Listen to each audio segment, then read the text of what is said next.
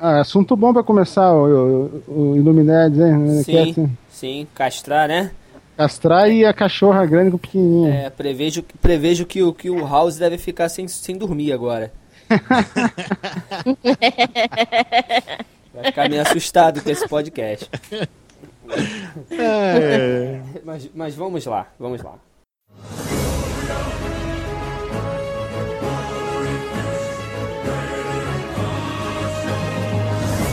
Em meio a montanhas existe um vale.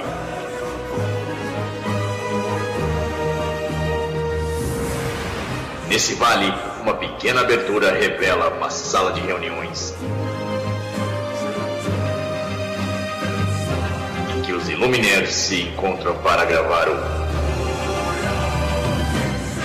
IlumiCast.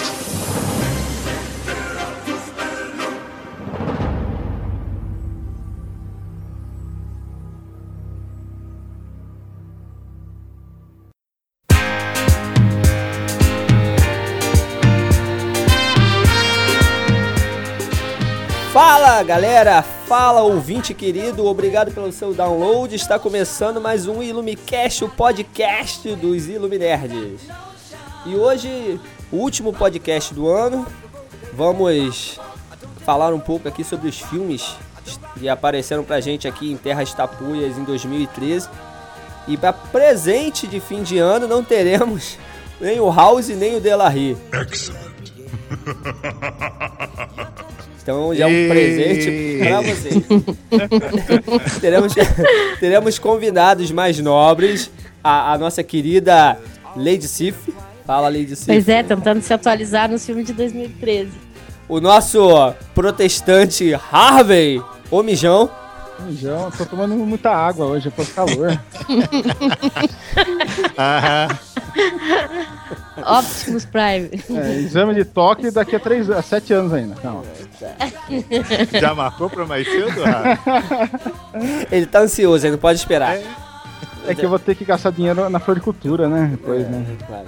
Eu vou comer esse cara. E jantar. E a figurinha de sempre, nosso querido Ebony. E aí? Tentando me atualizar nos filmes de 2012. Então tá, 12? Então vamos lá. 12. Porra! Dá pra você explicar essa merda aí? É 2013? Ah, não, ele tá atrasado, Então o Ebony daqui a pouco ele vai cair na gravação, porque ele tá no ano passado ainda. Então vamos começar a lista. Ele ri depois, e eu que tô atrasado. E eu vilipendiador na peruca de que comece a cagação de regra. So I'd like to know where you got the notion. Said I'd like to know where you got the notion. So I'd like to know where you got the notion.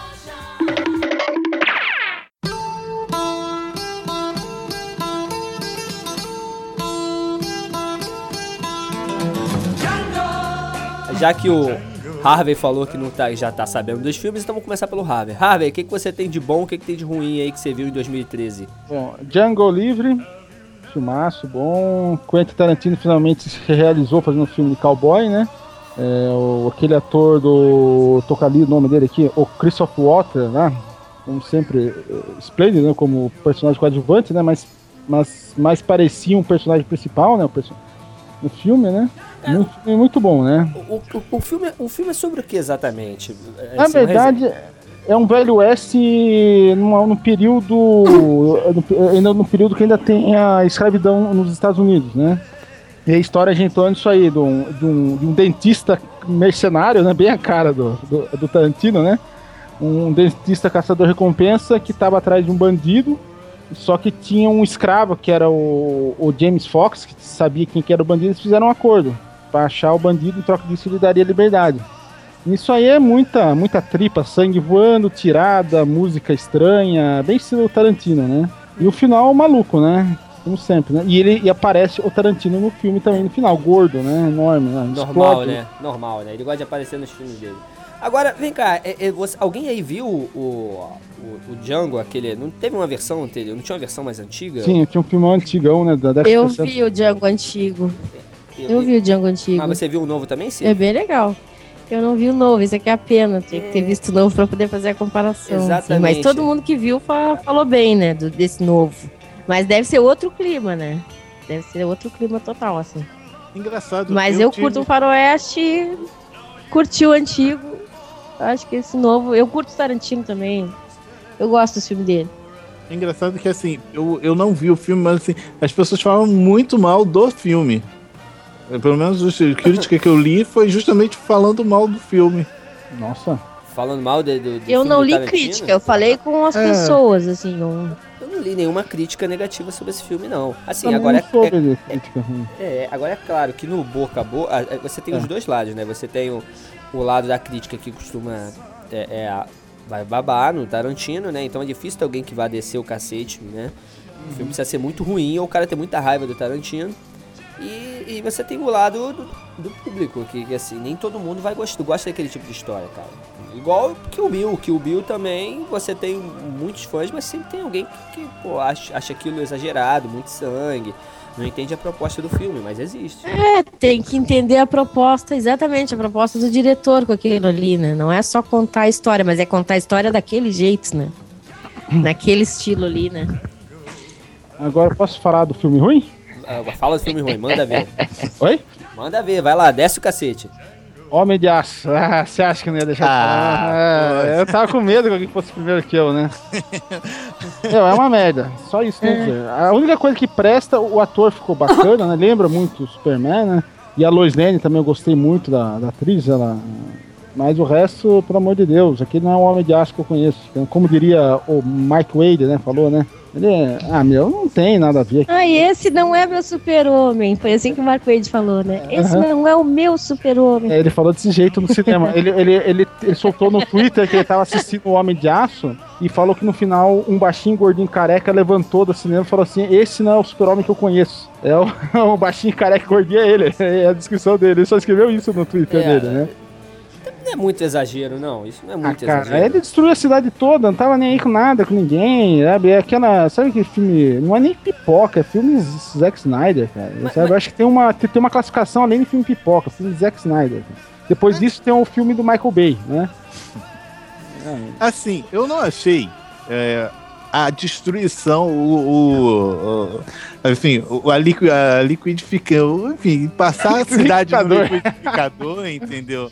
Eu não achei aquilo a coisa pior no filme. Eu achei que o filme tem pontos chatos, por exemplo.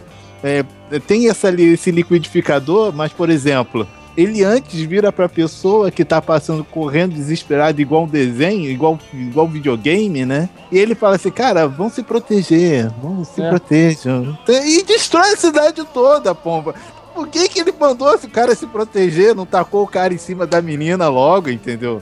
Sei lá, eu achei que não faz sentido. Peraí, mas uma coisa são as pessoas, outra é a propriedade privada.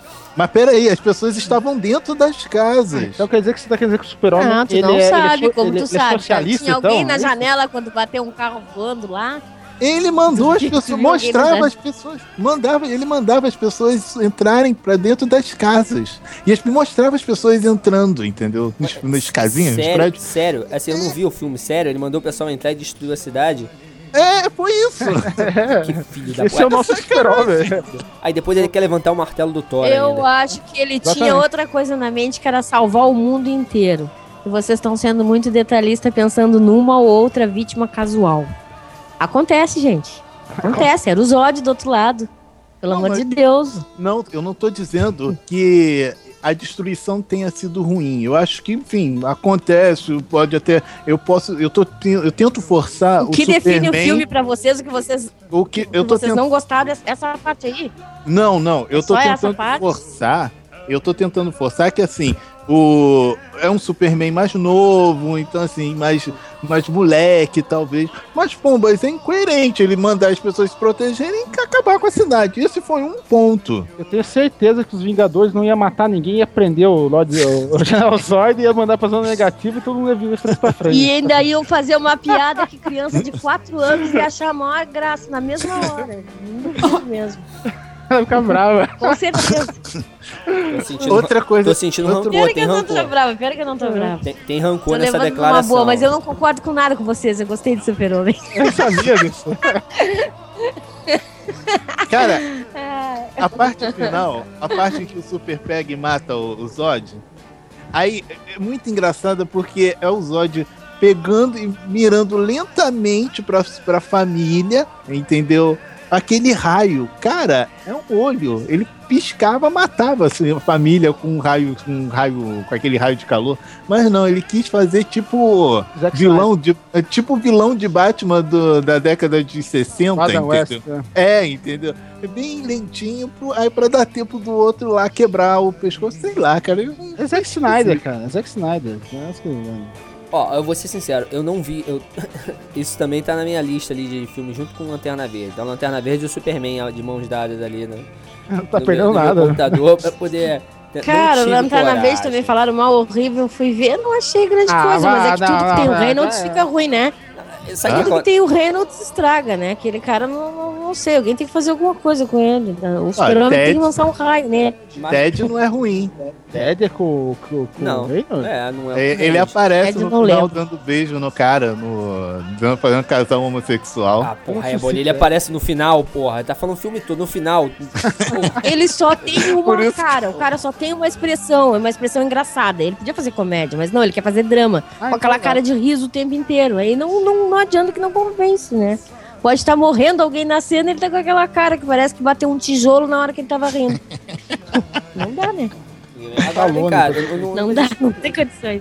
Não existiu também. Mas, assim, vamos voltar à destruição aqui rapidamente, pra gente encerrar o assunto. Eu não vi o filme, mas eu vi muita gente comparando com a cena que tem num desenho da Liga da Justiça, onde o Superman luta com o Darkseid, se não me engano, destrói a cidade toda, uma parte da cidade. E eu vi muita gente gostar dessa cena, fala bem daquela cena do desenho da Liga da Justiça. Não é a mesma coisa, assim, na verdade, não é a mesma comparação ou não? Qual a diferença aí? A garotada do Reino da Mulher. Eu gostei da destruição. O Harvey e o Ebony estão sendo muito sensíveis. Bom, é pra alguém que quer pôr a bomba no cara tem muita força, ele acaba esquecendo. Quando ele dá uma bolacha em alguém, ele quebra um edifício. Isso acontece, ué.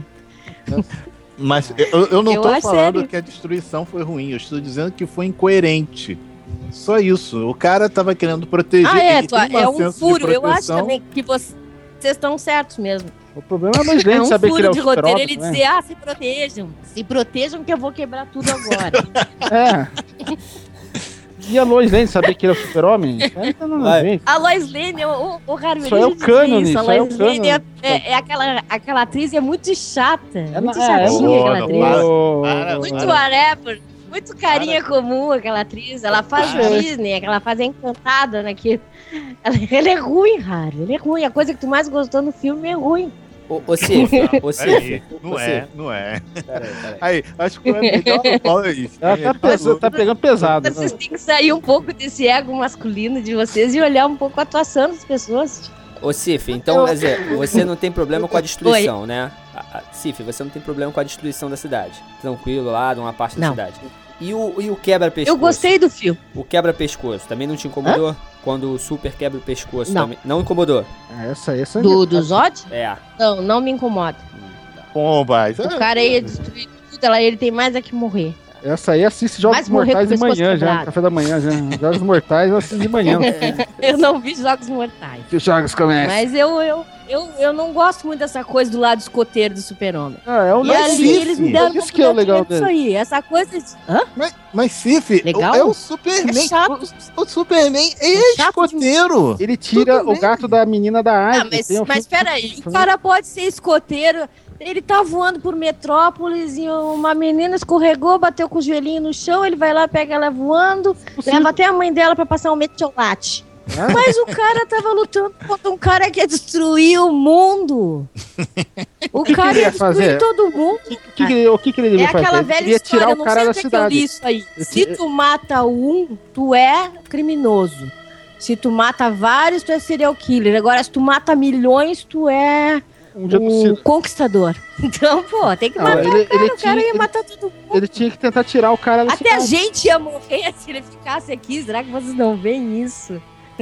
A gente já tá morto uma hora dessas. Vocês vão agradecer o Super-Homem. A gente não estaria gravando esse podcast e os ouvintes iriam agradecer, entendeu? Então a culpa é do Super-Homem, porque reclamem com o Super-Homem.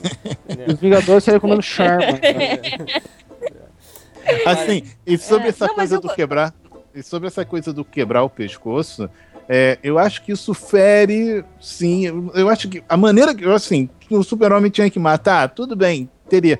A maneira que foi feita foi muito mal executada, eu não tô nem discutindo se tinha ou não que matar, mas a maneira que foi feita foi muito esquisita, entendeu? Ah, tá passando aquele... Eu acho que podia ter sido melhor elaborada aquela cena de morte. Agora, isso. Deixa eu fazer o papel do advogado do diabo. Do Superman. Exatamente. Lá. O Christopher Reeve... Peraí, esse aí é o meu papel, Harry. Mas eu lembro que eu tava pensando nisso, tava querendo trocar ideia com vocês faz tempo. No Superman 2, com o General Zod, quando ele tira os poderes dele, lá, ele entra na câmera lá e inverte o raio vermelho lá. Você viu o que ele faz com os 3 kryptonianos? Ele joga os caras num buraco, num penhasco, lá, num abismo e fim de papo. Em tese, ele teria matado o General Zod também, não teria? Vocês lembram desse filme, o Superman 2? Lembro. Christopher Reeve. Lá na Fortaleza Solidão. Ficou péssimo o cabelinho dele depois que ele saiu da câmera. Ele jogou os caras no abismo, não jogou? Sim, jogou lá num abismo, lá na Fortaleza da Solidão, foi verdade. Em tese ele teria... Não, e tu pensa bem, aquela zona fantasma é uma tortura maior a qualquer morte. Oh, que o cara fica lavando naquele espelho quebrado. Em 1980 era um espelho quebrado. Não é fácil ficar voando num espelho quebrado durante o... Que dozinho, né, do Zod, né? É melhor matar do que prender ele, né? É. Claro que sim, Irde. Tá, mas... Esse Super-Homem foi muito mais, né? Pano. Como é que se diz? Piedoso. Não, sem contar... muito mais piedoso. Sem contar que aquela armadilha do Super-Homem, do Superman antigo, do segundo filme, aquela armadilha era muito mais sacana, né? Tu pensa bem, o cara pra sair dali tinha que quebrar o espelho dá azar, cara, quebrar espelho. Então, quer dizer, você ficava preso, saía... Por isso que os odds deu mal em seguida que saiu dali, né? Ou sair e dar vazar, entendeu? Mais alguma consideração?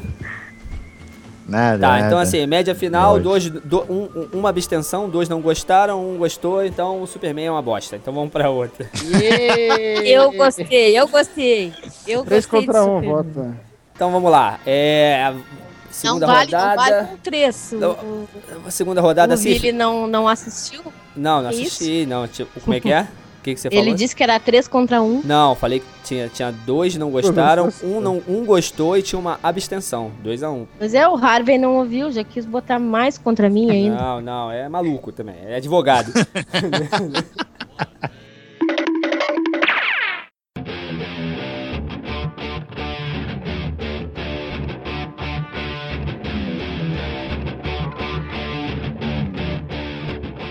Vamos na segunda rodada, vamos ver. Cif, você já tem aí já a lista? Não é uma lista, mas assim, eu vou te dizer, eu me decepcionei com muito filme que eu vi esse ano, assim, eu esperei muita coisa e não foi aquilo. Mas Pacific Rim eu acho que é o meu positivo desse ano. Ah, boa. Eu curti. Curti mesmo, achei demais aquilo. Até fiquei esperando por mais, acho que é um filme que eu achei que foi curto, que precisaria ser uma trilogia. Queria ser uma trilogia, mas claro que quando eu assisti ele também, eu vi ali muita coisa, né? Eles chupinharam bastante coisa dos japa e deram uma ocidentalizada e ganharam o mundo. Mas eu achei muito legal. Aqueles mega robôs, aqueles mega monstros, muito massa. Voltei aos meus tempos de Ultraman. Nossa! Então, meu positivo é o Pacific Rim. Eu assistia Ultra Seven. Ele tinha aquela coisa na cabeça, né? Spectreman também. Spectreman, vamos esquecer Spectreman e Dr. Gore. Dr. Gore, é legal. O Spectreman a gente comprava revistinha. Sim. Revistinha da Block. É. Eu comprei. Comprava. Spectreman era no fundo. Eu via pouco Ultraman, não tinha muito aqui, né? Então, não é que eu gosto de Tokusatsu, não vamos também dizer isso, que aí já é demais, né? Até assisti Jasper, um pouco de Changeman, mas não é alguma coisa que eu me orgulhe muito. Só a música do Daileon que não dá pra esquecer, mas... Nossa, eu tava cantando ela ontem no carro, a música do Daileon. Tava cantando ontem no carro. Daileon... Meu Deus do céu. É muito massa. Aqui em casa do Changeman nós cantamos juntos também. O sol... Nossa, eu lembrei da música do Changeman. O sol sabe o refrão japonês aqui. Rola. O Spectreman... As músicas são boas, mas eu não gostaria de assistir de novo. Agora, Ultraman eu vi bem criança, quando eu visitava... A minha Dina, que morava em Porto Alegre, porque aqui no interior aqui não passava, não via. Então eu tenho essas falhas no meu currículo de Ultraman, só de vez em quando. Vocês viram? Mas o Pacific Rim trouxe isso de volta, né? Aquela felicidade, daquela mega luta. Quem é que falou que comprava a revistinha do Spectreman aí? Era você ou a Harvey? Tu não ficava se perguntando, não, por que o Spectreman no quadrinho era azul claro, azul escuro, e no quadrinho era tons de marrom, no filme era tom de marrom, não? Na verdade, no seriado era preto e branco, né? Não era preto e branco? Não, era marrom e creme tudo no seriado, e no quadrinho era azul. Eu acho que ele teve uma fase preto e branco e uma fase colorida, eu acho. É, eu tô com preto e branco, não sei. Ah, mas vocês não achavam que o Dr. Gore tinha certa razão? Não, total. A teoria da ecologia lá, é terrorista. Total. Essa teoria é velha, pra caramba. Razão, né? Ele tinha certa razão, né? Então, a gente ficou assim, será que o Spectreman devia mesmo derrotar ele? O Spectreman marcou minha vida. Te deixava o quê? Fala. De coração meio dividido, né? Sim. Quem nunca imitou o Dr. Gore, ele não né? O Dr. Gore tinha uma certa razão, aí tu ficava pensando, pô, será? Ele te mexia contigo. Agora, quem nunca imitou o Dr. Gore, né? Balançando aquelas mãos assim, né? Quem no colégio. Era muito bom. Meu objetivo. Balançando a mão, assim, parecia até um frentista, assim, balizando o carro, entendeu? Pra estacionar. Era muito bom. Eu pouco conhecia o Spectreman, mas enfim, né? Então... Você quer falar com as mãos, né? Spectreman, era o Spectreman ou era o Ultraman? Que tinha um monstro que tinha uma cara na bunda. Como é que pode ser verdade uma porra dessa, hein, Batman? Me explica essa porra. E o rabo dele é que tinha uma cara. Legal. Era meio doido isso. Meu Deus. É errado. O errado é o japonês, cara. Isso é muito errado. Tá, mas... Uma cara de bunda. Na concepção do monstro não era. Era um cara de bunda, literalmente. É, literalmente. O problema era quando ele quisesse vomitar. E aí, vocês não assistiram? Pacific Rim, gostaram, não gostaram? Não, show. Não gostou? Não assisti. Também não. Ah, que pena. Não, eu assisti. Que pena. Você assistiu? Eu assisti. E aí, o que você achou? Eu achei muito legal. É um tipo de filme que você fica se perguntando por que não fizeram. Você tenta, os produtores, Hollywood, tenta fazer uns filmes nerds que não acabam em nada, e você fica se perguntando por que demoraram tanto pra fazer um filme daquele. É um filme muito legal, entendeu? Só que assim, você vê que eu achei que a solução, como a Cif tá falando aí, chegou a falar, de repente rolava, não sei se rolava uma trilogia, mas eu achei que condensaram muita história em um filme só, entendeu? É, isso aí foi a única coisa que eu senti também. Tinha mais espaço para desenvolver aquela parte deles, de treinamento deles, da parte do robô, a parte de começar a enfrentar os monstros, de chegar naquele ápice ali de estar defendendo a última fase do mundo. Sim. Ainda tinha aquela questão assim de terem largado o programa dos robôs, terem tentado outra coisa, tinha muita coisa, a destruição pelo mundo, tinha bastante coisa pra explorar e ficou muito... Exatamente. Tinha muito mesmo resumido, né? Tinha os outros robôs, né? Que tinha o soviético, o chinês e tudo, que, pô, jogaram tudo ali. Tu custou a conhecer eles ali, tu não pôde conhecer eles em ação, tu não viu eles em ação sozinhos. Exatamente. Assim, né? E, pô, e eram uns robôs massa, aqueles chineses, então, tinha três braços, era muito legal. Dos chineses. Que era com os trigêmeos, aqueles. Não sei como é que rolava um equilíbrio naquele robô, né, cara? Dois braços de um lado e um do outro, não sei como é que ficava o equilíbrio naquele robô, mas... É o tipo de coisa que a gente não se pergunta muito. A gente quer ver a porrada comer, né? Então o filme do Pacific Rim, então, foi aprovado por dois, então. Nós dois gostamos. Assim, é o filme que tem que ver num telão. Então, assim, se Se você quiser, não veja no seu computador. Vá numa TV de muitas polegadas e tente ver esse filme. É um filme legal pra caramba. Ou seja, só a gente ri. É verdade, o visual dele é impactante. Exatamente, é muito bom. Ele é daqueles que te conquista, assim mesmo, né? Tem bastante apelo, eu acho. Agora humano, de personagem. Os personagens são bem construídos, são legais, assim. Agora eu faço uma pergunta. O Guillermo Del Toro manteve a marca dele nesse filme, hein? Porque uma coisa que eu sempre li sobre ele sempre criticou efeito especial. Ou seja, ele gostava sempre de usar um cara fantasiado do que um efeito especial. Vocês sentiram alguma coisa diferente por ser muito, muito efeito especial? Teve alguma montagem que ele deu pra perceber que podia ser montagem mesmo? Porque ele sempre gostou, ele sempre falou que... Tanto que no filme do Hobbit, quando ele ia dirigir, ele falou que ia usar menos CG, ia ter mais gente fantasiada, o Guillermo Del Toro. Eu penso que ele conseguiu manter a essência do que ele pretende. Porque, como eu falei, tinha muito personagem que foi bem construído e que carregava a história bem, te conquistava bem. E na questão dos efeitos especiais, de momentos que eu acho que foi muito bem costurado. Foi muito legal. Tem uma partezinha de comédia, tem personagens que te conquistam, como o cientista que queria ter uma ligação neural com os monstros para saber o que eles pretendiam, que ele acreditava que eles tinham objetivo, que eles não vinham a louca pro mundo só para destruir e comer e blá blá blá. E tem aquele personagem, eu esqueci do nome daquele artista, mas ele tá em todas, ele é o Hellboy aquele. Ele faz um personagem... Como é que é o nome dele? Ron Perlman, né? Eu não sei quem é o Perlman. Não me lembro. Perlman.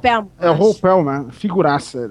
Show de bola. Eles têm aquela parte toda tensa, né? Da trama ali, do cara que saiu e volta a ser aceito, daquele piloto que vai se redimir, né? Que vai ter a redenção dele, né? E tem o lado um pouco da comédia, um pouco mais light, um pouco... Né, que essa outra conexão do cientista com esse cara.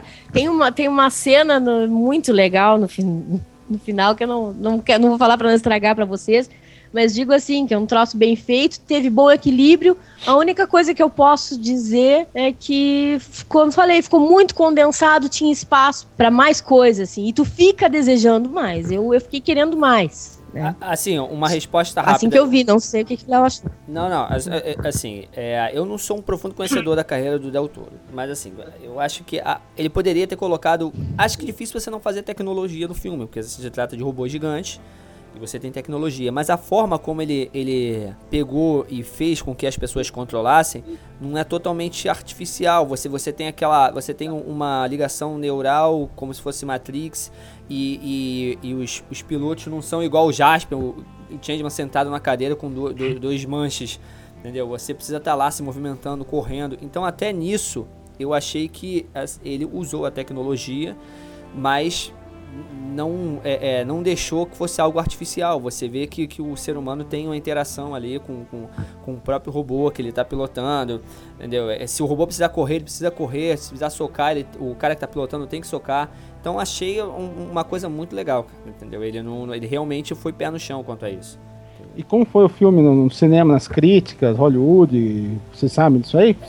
Eu acho que foi, eu acho que não fez tanto sucesso não, a galera americana não gostou tanto não, mas assim, eu também não creio que foi um fracasso. Fracasso acho que também não foi. E Cif, você falou que tinha um montão de decepção sua. Então assim, diz um filme aí rapidinho, um filme que você não gostou. Oblivion. Repete. Não sei se ninguém viu, Oblivion. É o do Tom Cruise? É. Eu vi o trailer só, não cheguei a ver o filme inteiro. É o do Tom Cruise sim. Cara, eu não vi esse filme. Algum de vocês viu ou não? Não, eu não vi. Também. Ah, era bom não falar desse, então. Eu tenho várias decepções, então a gente pode falar de outros. Não, mas pode falar. Fala, é aquele... Tá, então Oblivion, então, pra quem viu e tal, pra quem não viu. Eu curto muito ficção científica, então me falaram dele e tudo, me mostrou os trailers. O trailer pra variar, né, o teaser te dá uma impressão, mas eu olhei o filme e não senti conexão de nada no filme, assim, sabe? Não senti conexão boa entre os personagens, não senti uma conexão boa de roteiro, não te conquista. A história não te conquista, não te faz sentir junto, entendeu? Não te faz viver a história junto. Não sei se vocês sabem do que se trata. Eu li a história. Não sei se vocês já ouviram falar de Elysium, né? Sim. O Oblivion, a princípio, parece que dá uma impressão que é parecido, a princípio, quando tu ouve falar, né?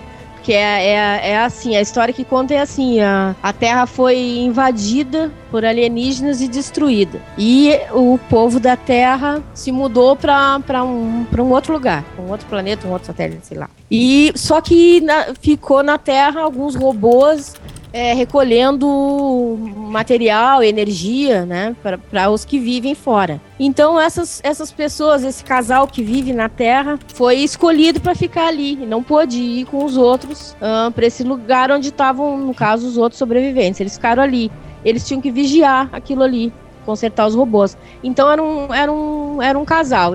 A mulher que ficava sempre em casa, controlando, né, virtualmente tudo e falando com a central deles lá, com o lugar onde no caso estava todo mundo, em tese, todo mundo vivendo. E o Tom Cruise era o cara que andava pela Terra e consertava esses robôs, mas ele tinha um apego à Terra que ela não tinha. Então ele estava sempre caçando relíquias e coisas e tal, e ele lembrava de coisas, porque eles tinham sido a memória tinha sido apagada com uma desculpa qualquer lá, tinha uma desculpa para apagar a memória. Só que ele vai, a um certo ponto, descobrir que a história não é bem assim. Vão surgir certas pessoas na Terra que a princípio se achava que não tinha ninguém. Então aí vai se desenrolar outra história. Ele também sempre lembra de uma mulher, tem a figura de uma mulher que aparece com constância na mente dele, e ele vai acabar encontrando essa mulher viva, né, ao vivo, no caso. Tipo, e aí vai se desenvolver a história. É tipo aquele Eu Sou a Lenda do Smith, que ele acha que tá sozinho, não tá? Não. Isso? Não. Agora, por que te decepcionou o filme? Não, é assim, a história é essa que eu falei pra vocês, né, tu não sente uma conexão a princípio. Ele vai descobrir essas pessoas lá na Terra e vai ver que a história que foi contada pra ele não é bem assim. Não é esse filme só que aparece o ator do Morgan Freeman? Ali... Desculpe cortar rapidinho esse filme. Não é o Morgan Freeman? Parece? Tá. Ele, isso mesmo. Só que tu não... O que acontece num filme desse? Tu tem que sentir conexão com aquelas pessoas ali, entendeu? Conexão com o herói e conexão com o sofrimento, no caso, dos terráqueos e de tudo mais. E o tempo inteiro, tu não consegue chegar lá nisso aí, tu não... Parece que tá tudo meio solto, parece que é tudo meio vazio. Não, eu não sei, eu sou uma pessoa que eu gosto de entrar no filme, assim, eu não gosto de barulho na volta, gosto de me concentrar e entrar na história, entendeu? E a história não me pegou nenhuma vez, assim, não gostei do Tom Cruise no filme, não gostei nem do Morgan Freeman, pra vocês terem uma noção, que geralmente ele é um cara que te conquista, né, no filme. Quando tu assiste ele tem essa característica, mas eu não senti isso no filme, então... Me falaram um monte de coisa do filme, fizeram assistir os teasers. Eu fui com uma expectativa, porque eu curto ficção científica. Aparecia a nave, que eu achei muito massa. O legal do filme é a nave dele. O filme não te conecta, assim, não faz a ligação. Já há algum tempo... Então foi isso aí. Já há algum tempo não é um grande sacrifício não gostar da atuação do Tom Cruise, né? Eu também acho, ele tá... Parece que ele piorou, né? Em vez de melhorar com o tempo. Tá robótico, tá... Sei lá, é engraçado que ele é um toco de gente, né? Um toquinho. E às vezes é forçado acreditar naquelas nos malabares que ele faz. É esquisito, cara. Talvez ele esteja investindo muito na ação e pouco na atuação, né? Bom. Mas esse filme tinha uma história que podia ter uma ligação, mas não rolou. Então deixo pra vocês, que esse aí ficou só por minha conta. Então assim, Tom Cruise se deu mal, porque a única avaliação que a gente tem aqui é negativa. Tom Cruise existe novamente em 2014. 100% Tom Cruise negativo. Tá zerado em 2013. Dançou.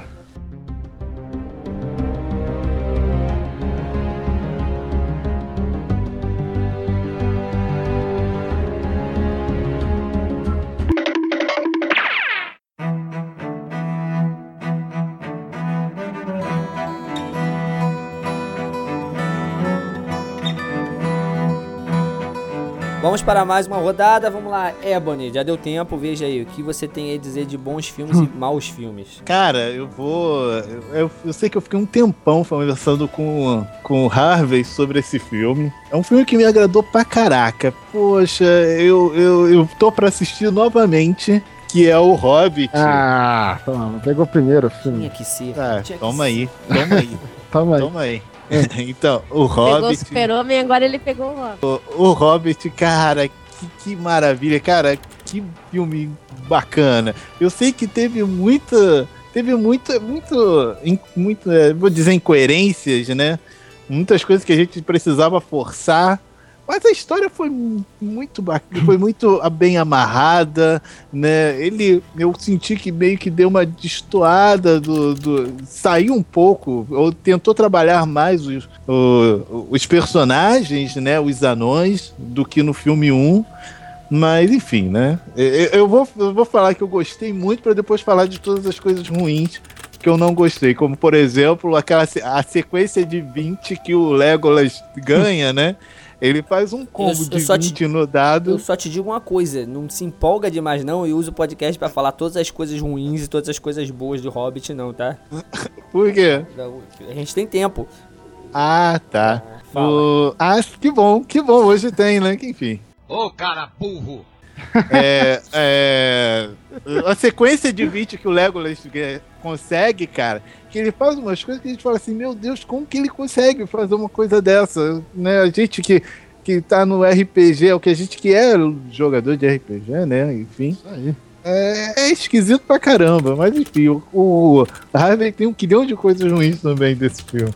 Ah, não, eu gostei muito do filme.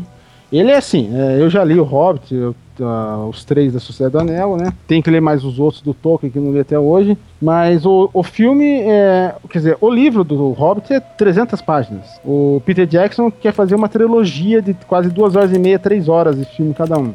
Então o cara espremeu bem o filme. Só que o 2, na minha opinião, tem 80% de invenção no roteiro e 20% da história do livro. Mas ficou bacana, cara, ele criou uma história, uma subtrama, se é que pode dizer, né, muito bacana, né, esse condensado, né, que ele criou, né, essa liga, né, pra dar história, né. Ele usou a receita, na minha opinião, do Senhor dos Anéis, né, que no 1, os dois hobbits, o Merry e Pippin eram um mero fantoche na história, né, não tinha tanta importância, no 2 começaram a ter importância.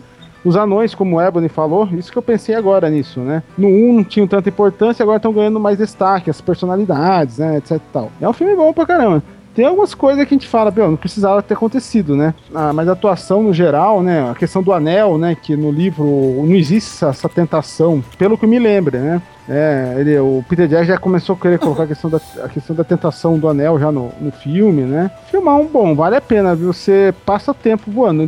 Diferente do 1, que demorou um pouquinho, né? Dá a impressão que demora mesmo, que é quase 3 horas de duração. O 2 parece que passa rápido.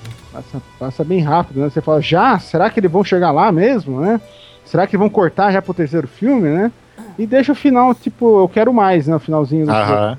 É engraçado que, assim, o final faz você falar assim, cara, eu vou esperar mais um ano pra ver esse final, esse filme. Entendeu? Dezembro de 2014 agora. Entendeu? Foi muito bacana.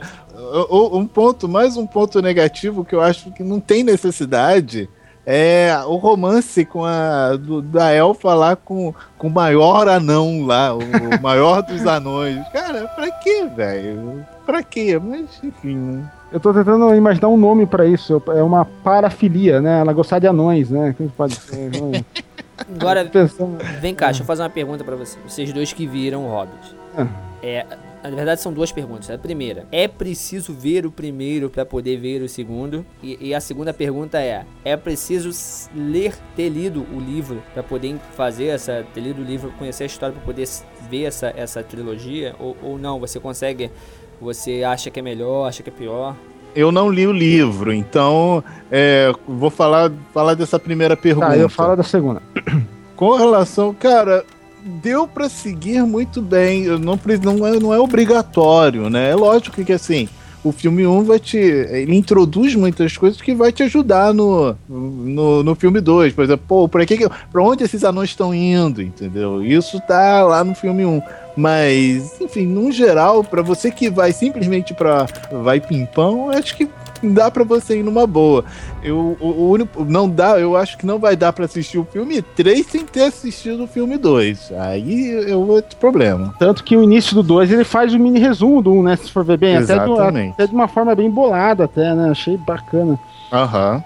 Agora, o filme, dá pra... Não é necessidade de ler o livro, né? O legal é que você lê o livro, você fala, meu, não existe essas coisas que acontecendo no livro, né? Mas dá, não há necessidade de ler o livro, não, mesmo porque o livro, ele é... tem muito menos informação que o filme tá tendo, né? Que o Peter Jackson tá criou uma trama, né? Nova, né? Por trás, aumentou algumas coisas, né? Deu nome às outras, né?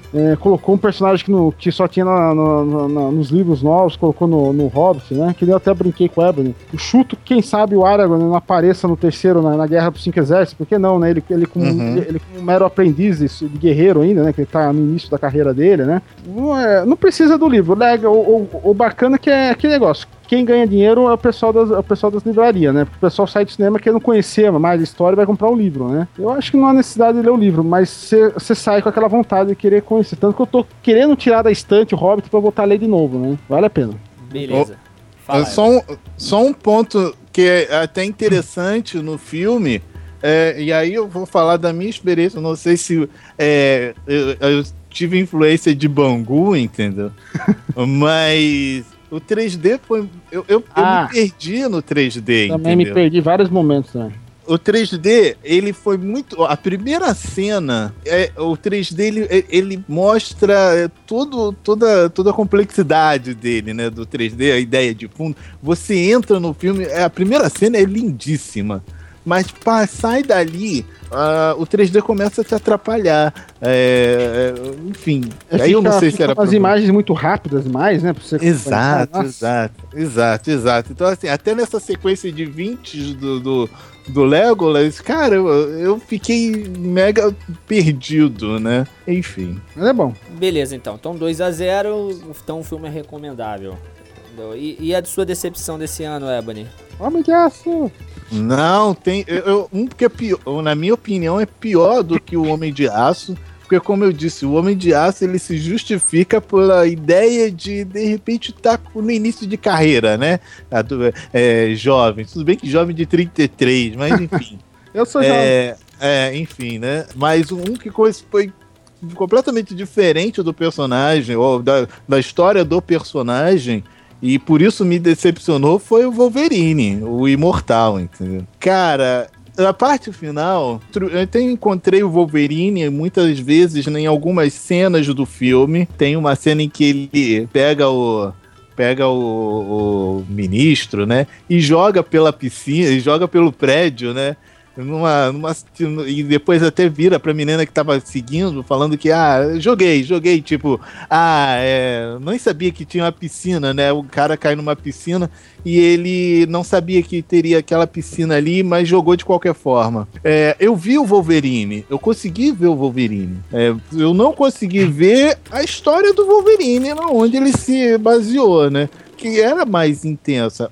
Eu acho que eles tentaram seguir muito mais a ideia do X-Men, né? Onde tem o Wolverine apaixonado, amando a Jean Grey. E, assim, se perde, acaba se perdendo dali pra história do Wolverine. Que pomba, ele tem um flerte, ele acaba flertando com a Mariko, né? Mas, enfim, de fato, quem é conhecedor sabe que, de fato, ela é que é o amor dele, né? Eu acho que é um pouco de chatice de fã, ou de nerd isso, mas, sei lá, eu acho que eu não vi a história do Wolverine e isso me deixou bastante chateado. Eu consegui ver o Wolverine, mas não a história. Mais alguém quer falar alguma coisa sobre o Wolverine? Cif, você viu o Wolverine? Não vi. Tava pra ver nesses dias aí e acabei não vendo ainda. Tô com ele aqui, prontinho pra assistir. Não me lembro, assim, do que o pessoal falou dele. Muita gente não assistiu, assim, ainda, né? Então. E eu não sei, a gente discutiu que talvez esse roteiro aí tivesse sido baseado em Madripoor, naquela fase dele do caolho, né? Mas eu não sei se foi bem isso. Mas parece, né? Alguma parte. Assim. Falaram que era a fase do Frank Miller, né? Tem até encadenado. Ele vai lá pra rever a Mariko lá, que ele já conhecia ela, levou uma surra desgraçada do pai dela, né? Fica tudo fudidão, aparece a ninjinha louca lá, enfim. E toda aquela história, né? Falaram que mudaram tudo. Eu falei, meu... Tá. O Harvey, pelo jeito, não viu. Então, assim, não vi. Eu vi esse filme. Eu fui na locadora do Ultra, entendeu? E vi esse filme. Cara, em certo momento você consegue ver... dizem que o filme foi baseado em cima daquela minissérie do Miller e do Claremont, que é Eu, Wolverine, que foi lançado na década de 80 aqui, que ele vai pro Japão. Luta lá com o pai da Mariko lá, que é a namorada dele. E durante um certo momento do filme você consegue assimilar, você consegue ver ali que ele foi pro Japão, você vê que a Mariko, assim, ela não é namorada dele no filme, então assim, mas você vê que tem aquele conflito dela, tá com um cara que você acha que é o marido dela, que é o maior filho da mãe também, é um cara corrupto, então assim, algumas coisas você consegue assimilar, você consegue ver ali, você tem uma adaptação, o filme é totalmente diferente, começa totalmente diferente, mas você tem aquela história do não sei se o Ebony lembra, Ebony, aquela história do urso, que ele começa a minissérie com o urso, que o urso sai matando todo mundo, porque tá envenenado, entendeu? Então, assim, você tem uma boa parte da minissérie ali, mas a partir de um momento, cara, do filme, desanda tudo. É porque assim, ele pega pontos, é como se assim, não, tem que ter o Wolverine cheio de flecha, ponto, entendeu? Então não, tem, no filme tem. Você tem, não, mas você tem, você vê que é uma adaptação. Então assim, você vê que no início, você não dá pra de repente colocar uma história, ele já tá namorando, porque assim, o quadrinho já começa com uma história formada do Wolverine. E o cinema você vai pro público leigo, nem todo mundo conhece o personagem. Ainda que possa parecer um absurdo. A bilheteria. Então o filme começa com ele já estando com a Mariko, então... Não começa. É o que eu tô te falando, no quadrinho você já tem, quem lê quadrinho sabe que tem a Mariko, que ele é um cara que ela é apaixonado, e não começa assim. Começa ele na Segunda Guerra, se eu não me engano, aquela quando tinha a bomba atômica lá em Hiroshima, começa lá.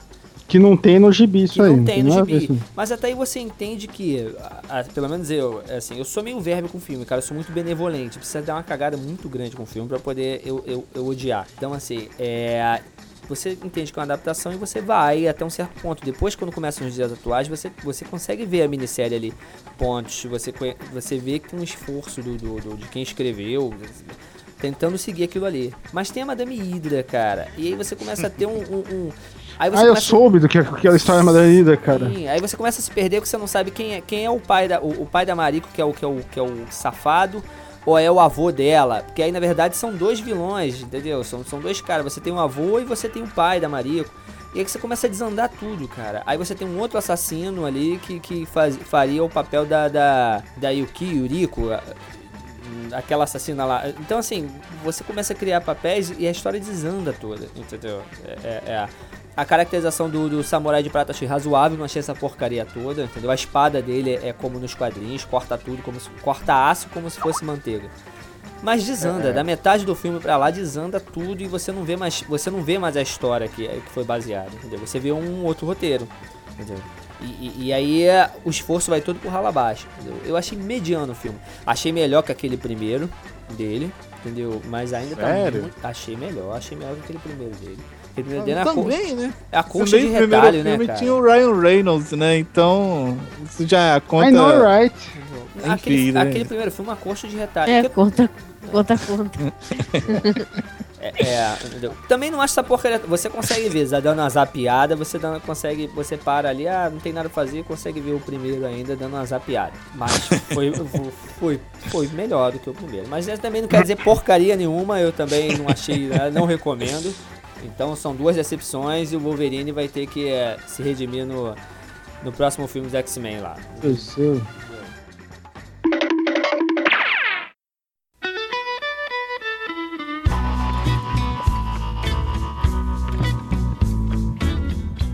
Vamos para mais um bloco. Agora eu vou falar sobre os filmes que eu vi e os que achei legalzinhos e os que achei uma porcaria. Cara, eu vou fazer diferente. Eu vou falar sobre filmes nacionais. Vou falar sobre aquele Faroeste Caboclo.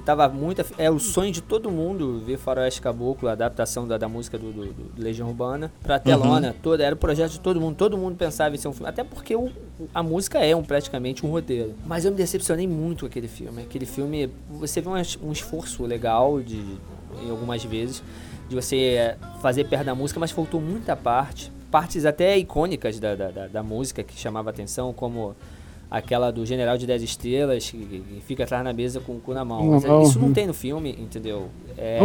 Não tem.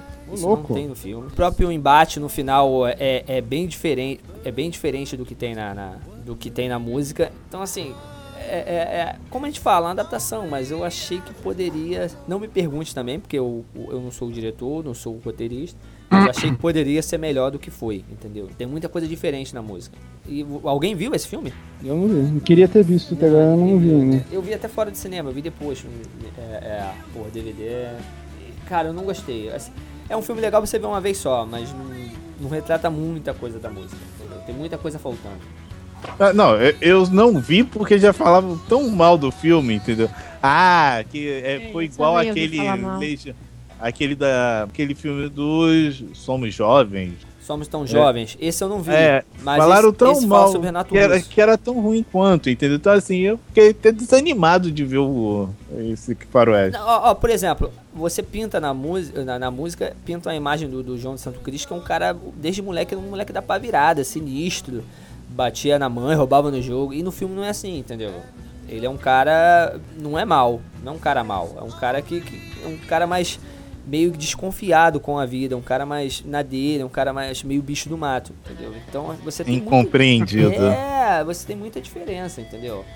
É um filme legal de você ver, assim, você vai reconhecer uma parte ou outra da música, mas não é aquilo. Creio eu que não foi aquilo que o pessoal tava esperando. Não, eu já comecei pelo ruim e vou falar pelo bom, cara. Eu até escrevi uma resenha aí para ser postada em breve nos Iluminerds, que foi esse cru. Cara, eu vi cru. O Cro, você viu? Eu vi Cro, cara. Eu vi, na verdade, assim, eu tinha uns ingressos aqui do Peixe Urbano e tudo, e minha esposa tava afim de ver. Desculpa. Não, eu fui ver, não tem nenhum problema. Cara, eu vi, assim, eu sempre conto, eu vi um filme uma vez numa amostra desse Festival do Rio, uma amostra gay, cara. Na amostra, tinha amostra tudo, amostra violenta, eu vi um filme numa amostra gay. Cara, o filme era maravilhoso, um dos melhores filmes que eu já vi. E assim, ele é um personagem de uma novela, né? Ele foi o personagem de uma novela. E, cara, o filme é divertido pra caramba. Assim, eu também fui achando que ia ser uma porcaria, entendeu? Eu fui achando, esse filme não vai ser bom, vou gastar ingresso, podia estar dando outro filme, entendeu? Então, mas eu cheguei e me diverti, é legal. Você tem, o fato de você ter uma química do ator principal, que não esqueceu a gag dele, não esqueceu o jeito de atuar, mesmo depois de muito tempo já ter feito a novela, e não esqueceu... com um cara lá, o coadjuvante, que ele dá em cima direto. Então, assim, não vou falar muito pra não estragar, vou escrever tá na minha resenha. Mas é um filme divertido, é um filme curto, tranquilo, você consegue ver, você pode ir com a família, não tem nenhuma baixaria, entendeu? Não tem nenhuma cena que tu fica, assim, perdida, assim, pô, essa cena tá perdida no filme, entendeu? É previsível, muito previsível, mas é um filme legal pra caramba, é um filme pipoca legal pra se divertir. Eu recomendo esse filme. Ninguém viu pelo jeito, né? Não vi, não. E assim, eu não vi, vou te explicar também porque eu não vi. Antes disso, vou falar assim, é interessante isso que você falou do personagem, o Marcelo Serrado. Ele não perdeu o personagem, né? Porque, assim, por exemplo, teve ano passado, eu acho, teve o Zé Vilk que ressuscitou o personagem do Fenomenal. Sim. E que foi uma piada, né? Antes tivesse deixado... As pessoas que estavam me falando estavam falando assim, antes tivesse deixado no teatro esse personagem. Era de novela também, era de novela. Não é de teatro, não, era de novela. Mas foi pro teatro. Teatro? Tipo, pelo menos haviam me dito que era. De repente não foi, enfim. Mas eu sei que ele foi da novela, até com um personagem da Suzana Vieira. O que acontece? Eu não vi esse personagem justamente porque, assim, agora, e até mesmo, eu não assisto novela, mas, assim, as pessoas assistem e volta e meia conversam, né? Eu não cheguei a trabalhar, mas eu trabalhei no lugar, enfim, né? Nada a ver. Eu trabalhei no lugar onde a mãe do Félix trabalhou. Sei do lá, personagem o que hoje lá, né? Traz esse estereótipo é um personagem homossexual. Eu acho que a novela agora dessa... Qual é a novela? Amor à Vida? Ela tá trazendo estereótipos mas características ou diferentes personagens homossexuais interessantes até. Eu acho que justamente por ser o Crow, um personagem mais antigo, eu achei que fosse ficar muito caricato e que não fosse ser atingir esse nível que hoje eles estão fazendo, né? Que talvez esteja na moda. Então, assim, isso me desanimou. Então, por isso eu não vi. O personagem, ele é caricato. Mas, assim, você consegue... Eu acho que respeita muito também quem viu a novela e dizem que, assim, foi uma novela que fez um relativo sucesso. Agora, eu não lembro mais o nome da novela, mas, assim, foi um relativo sucesso. E que tinha muitas coisas. Eu me lembro que na última... É Senhora do Destino, não era? Eu não lembro. O nome da novela? Não, é isso mesmo. Eu acho que não é, não. Destino é do... É do... Eu sei que era aquela que tinha... Ah, tá, tô trocando, desculpa. Eu assisti, foi a época que tinha novela ainda, Senhora do Destino, né? Eu sei que era a novela que tinha aquela Lília Cabral e a vilã era aquela... Vou lembrar o nome. Mas enfim, então assim, foi meio que um respeito também à galera que na época queria ver algum tipo de resolução, alguns rumos que a história devia ter tomado e não foi. Então o ator meio que teve liberdade, foi meio a versão do diretor, entendeu? Teve que liberdade de poder fazer coisas que ele não podia fazer na novela. Então por isso, assim, foi legal. Foi divertido. E o filme é curto, é 1h40, se não me engano. Então, é legal. Ô, Ebony, leva a sua menina aí pra ver, cara. Vai dar uma... A dama. É, leva a sua menina pra ver. Fina Estampa, o nome da novela. É, exatamente. Vou sim. Tá viajando. Assim que voltar, eu vou. Com quem? Tá viajando com quem? Não interessa pra você, palhaço. Sabia que eu... eu muito filho. Não tá. Não, cara, com a família, mãe, né? Sei lá, fazendo com a família. Intriga. Com o irmão, sei lá, irmã, com a família. Aí, tá vendo? O cara fica assustado, tá vendo? Ah, não, de vocês eu tenho que ficar.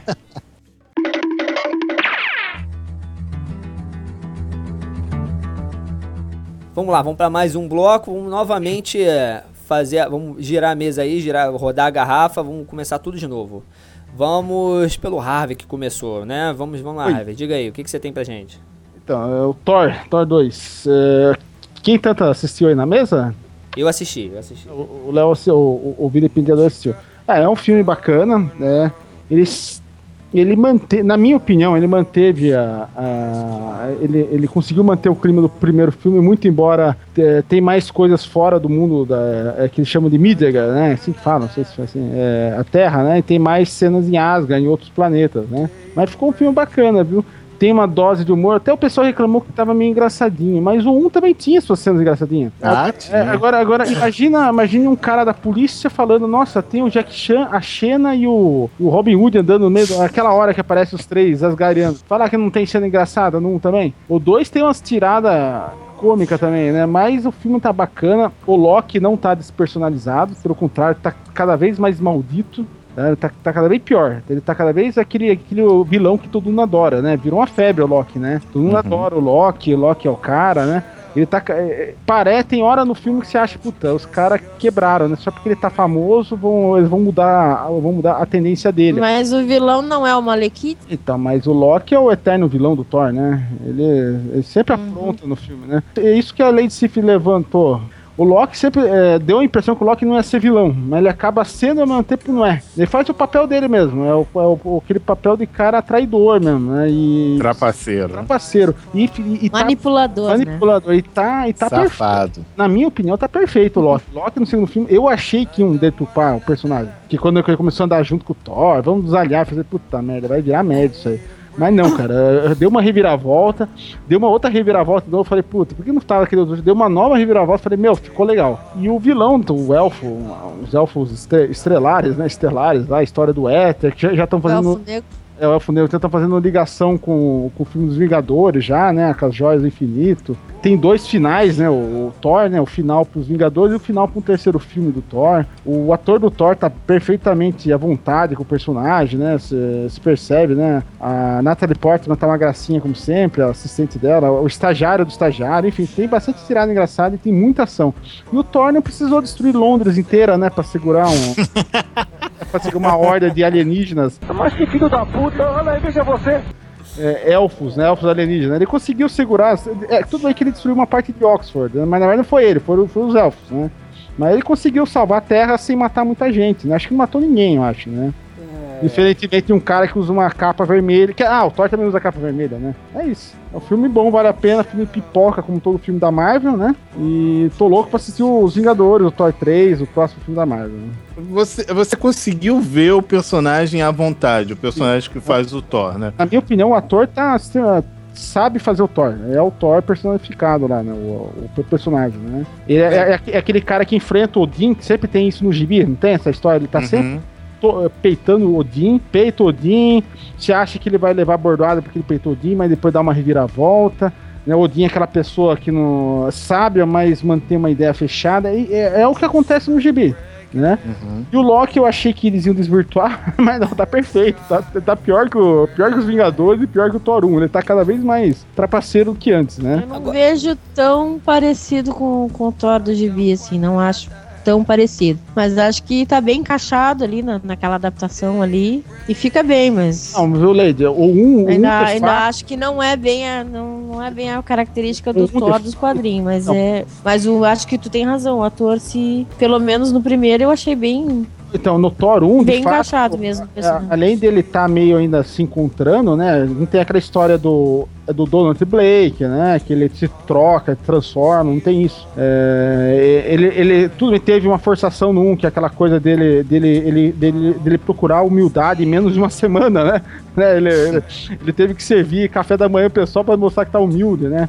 Mas o cara teve que forçar as coisas pra andar rápido o filme, né? Mas o 2, na minha opinião, ele tá bem... É o Thor no 2. O 2 é o cara mesmo, aquele jeitão meio arrogante. Ele é arrogante ainda, né? Por mais que seja herói, né? E na minha opinião, vale a pena, viu? E não precisou destruir muita gente. Agora vem cá, a Cif... Isso tá meio errado, né? O mundo tá meio de cabeça pra baixo, né? A Cif não viu o filme do Thor? E tá defendendo o Super-Homem. Entendeu? A diferença entre... É que, ultimamente, eu não gosto de bolor, de juntamento de gente. Então, eu gosto de ver na calma, na tranquilidade. Aí eu vou, ele recém saiu, eu vou ver na calma, vou ver em casa. Ah, tá. Então fui ao cinema, o cinema estreou aqui, abriu umas salas novas e é um inferno de Dante. Eu queria ver o Hobbit, não tem jeito, não vou ir. Porque eu dou valor ao filme. Se eu não desse, eu ia no meio da muvuca lá com gritaria e gargalhada e jogação de comida, mas eu quero ver, prestar atenção e curtir. Exatamente, se fosse Vingador era 4 anos de idade, mas Thor deve ser uns 11. Uma coisa assim, mas tipo, eu entendesse, eu quero ver numa boa. E... Bom, vou falar... Então a Cif tá sem ver o Thor por enquanto. E você, Vili? Cara, eu vou falar sobre o Thor rapidinho, vai ter uma polêmica aqui, eu vou falar rápido sobre ele. Eu não gostei do filme.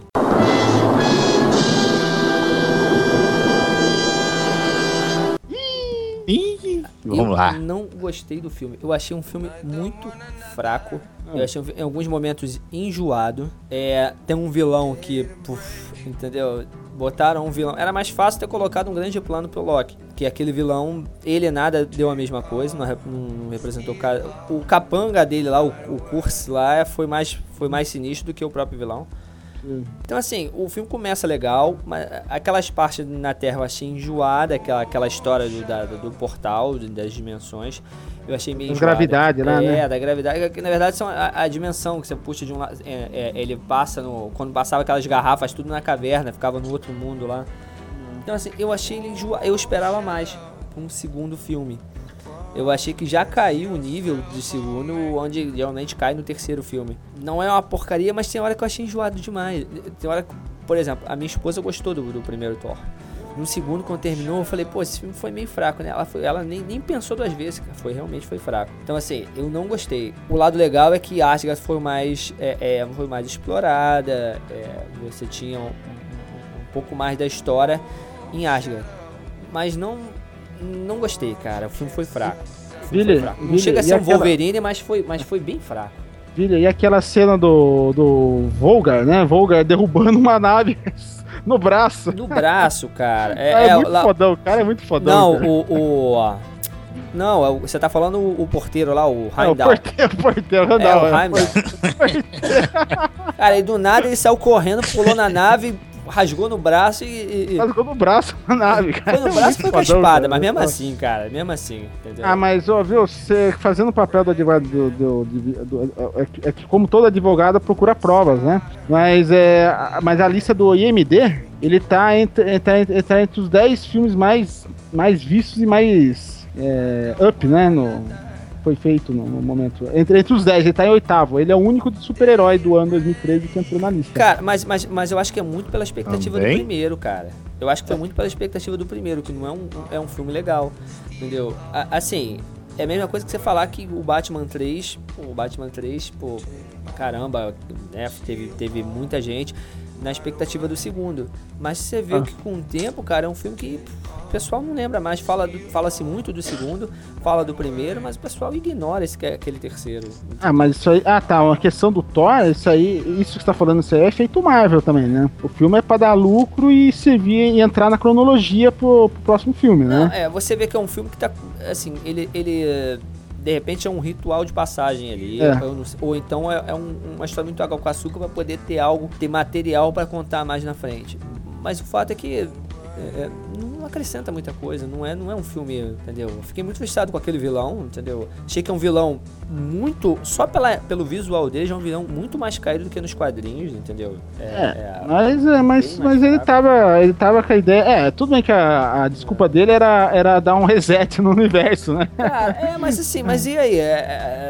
Entendeu? Qualquer super vilão pode ter uma ideia e saber como fazer, entendeu? Na verdade, a ideia do Coringa não era uma ideia... Entendeu? Não era uma ideia de dar reset no universo, mas assim, foi um vilão muito mais sinistro no cinema. Então é como isso é feito. Eu não gostei. O vilão não foi... Cara, o vilão ele tá dormindo. Vou contar essa merda, entendeu? Ele tá dormindo. Ele dorme, ele acorda da hibernação, aí ele aparece, planeja um negócio lá, aí invade lá a Asgard, aí é ferido, aí dorme mais um tempo do filme, fica lá ferido, dorme mais um tempo do filme, aí depois acorda pra poder se dar mal, entendeu? Ele passa metade do filme hibernando, eu acho. Pô, mas viu, Billy, aquela cena da traição e não traição do Loki na hora da luta, eu fiquei apreensivo, cara. Não, você tem cenas legais, mas eu falo o filme... Eu achei que os caras iam ferrar com o personagem, né? Puta, o cara virou amiguinho agora do Thor, né? Ah, eu achei, beleza, você na hora você vê o final final do filme, caraca, que legal, mas pensando bem, um final muito bosta, porque assim, o Odin, que é o fodão, ia deixar aquilo acontecer. Eles vão ter que explicar, cara, agora, como que aconteceu aquilo, vai ter que ter uma boa explicação, né? Enfim, cara, eu não gostei do filme. Não vou nem contar mais, por causa que de repente a Cif vai querer ver. Faz o...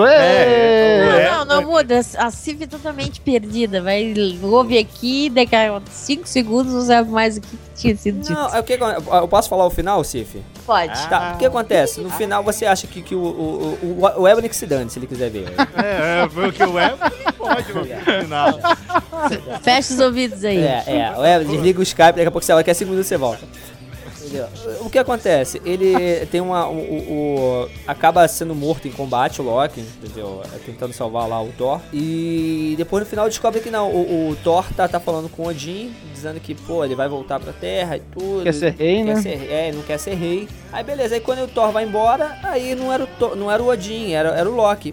Porra, que bom. Legal, aí na hora fica assim, pô, a alegria de saber que o Loki não morreu, pô, legal, um personagem desse não foi desperdiçado, mas tu começa a pensar depois. Como é que o cara foi ali, sentou no trono de Odin, ninguém identificou, ele falou o que quis.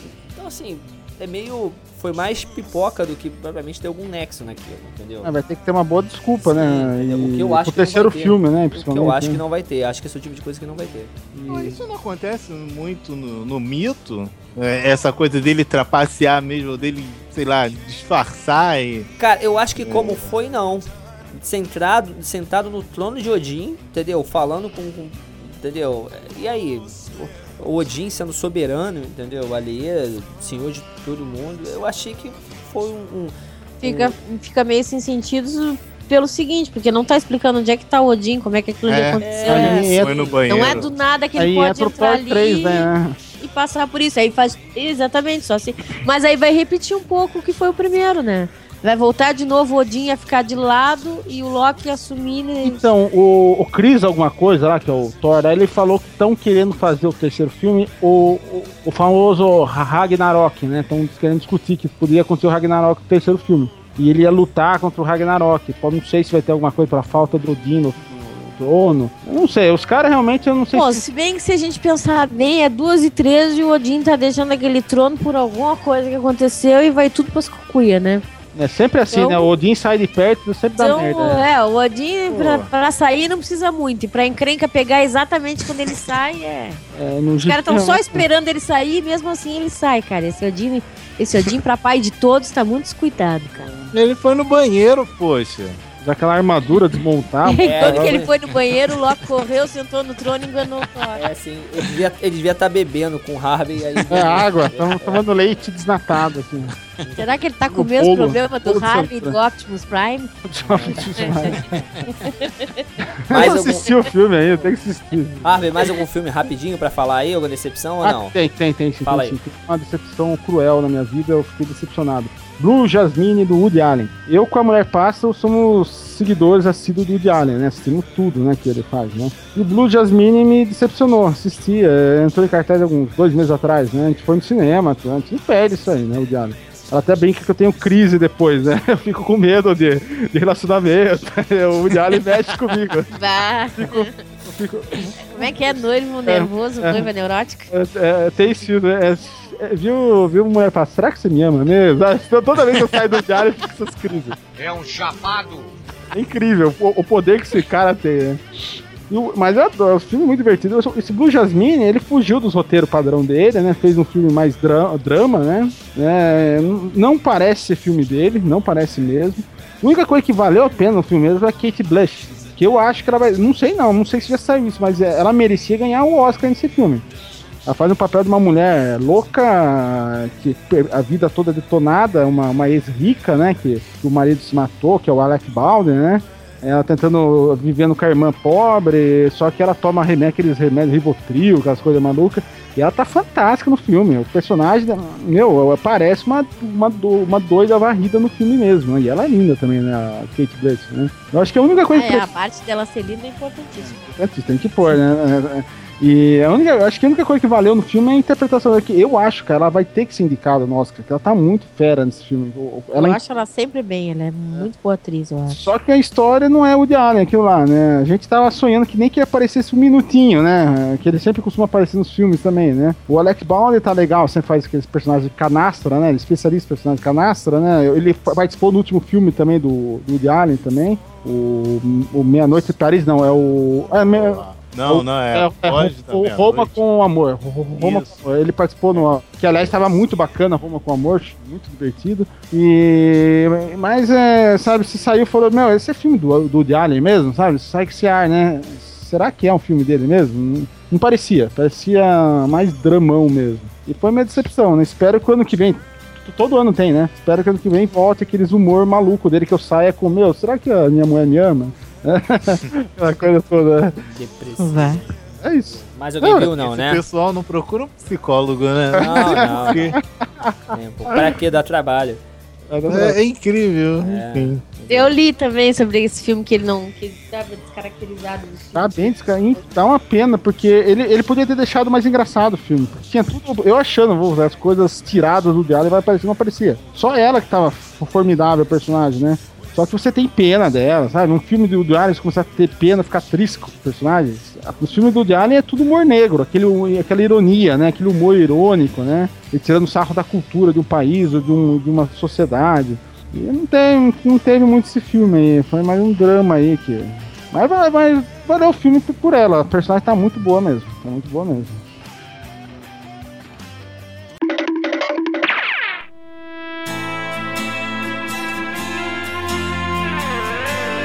Beleza, vamos para mais um bloco. Vamos lá, Cif, você tem mais alguma coisa aí pra gente? O Harvey deixou pra mim, vou ter que falar, né? Não, você pode falar outro, né? Eu sugeri, né? Mas... Então, é claro que eu curti o Star Trek, né? Eu acho até que pra essas, digamos, revisões que tem em séries que a gente já gostou, em coisas passadas, essas refilmagens ou reboots, ou sei lá. Eu tava cheia de antipatia no início, como qualquer pessoa que gosta das velharias e gosta das séries clássicas e não quer aceitar ninguém novo no lugar do Spock, blá blá blá.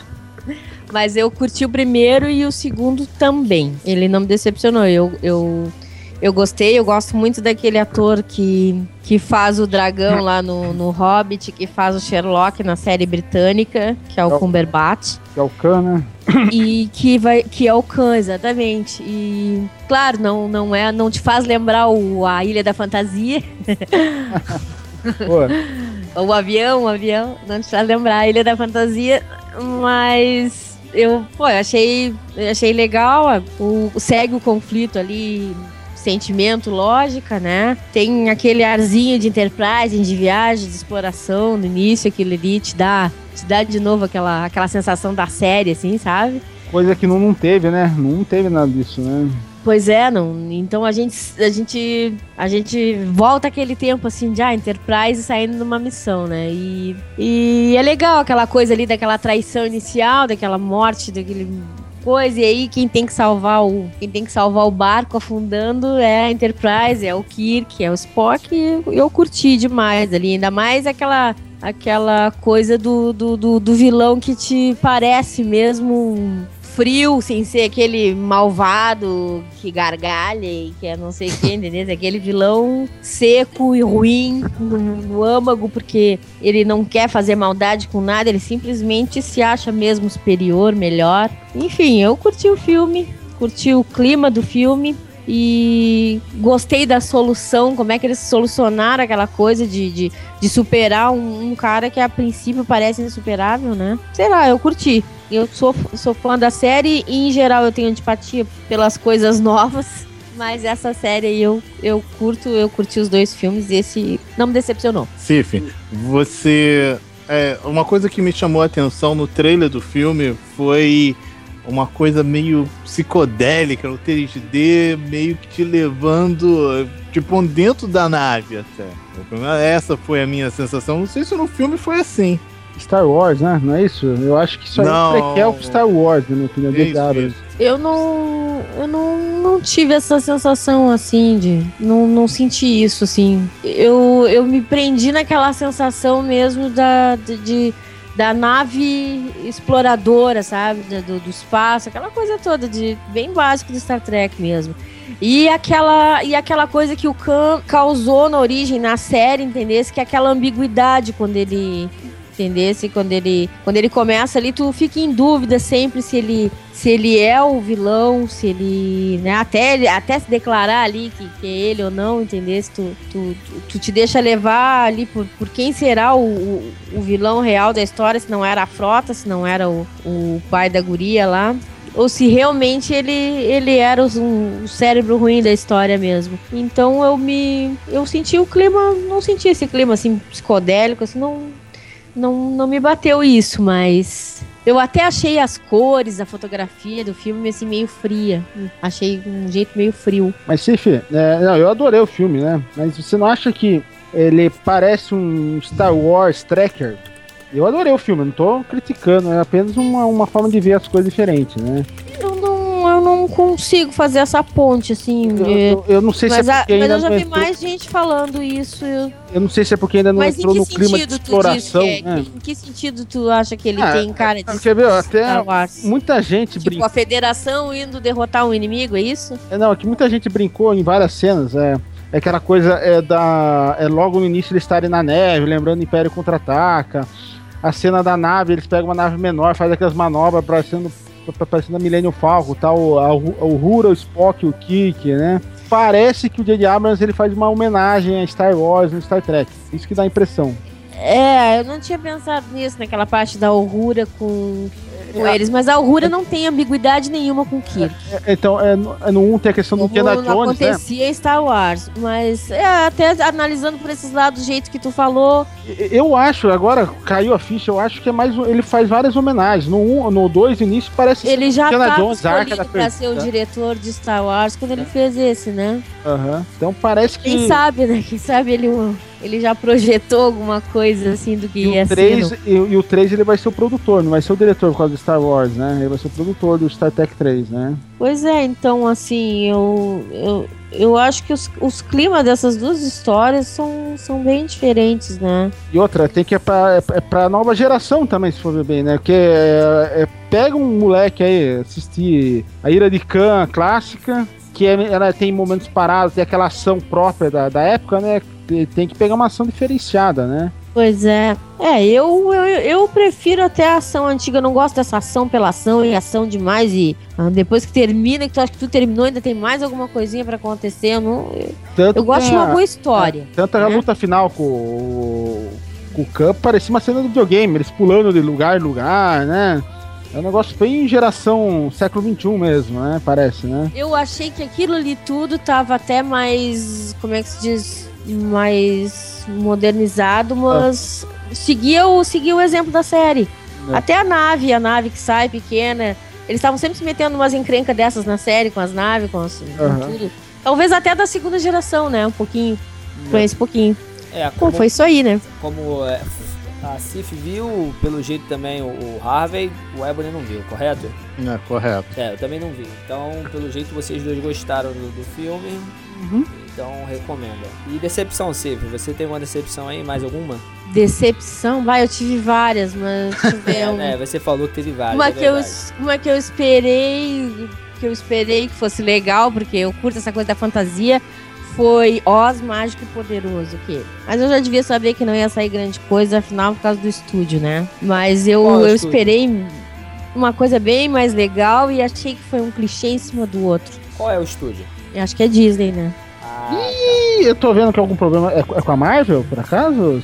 Não é que a Disney é aquele tipo de estúdio que tem limites, entendeu? Não sai daquilo ali. É sempre família.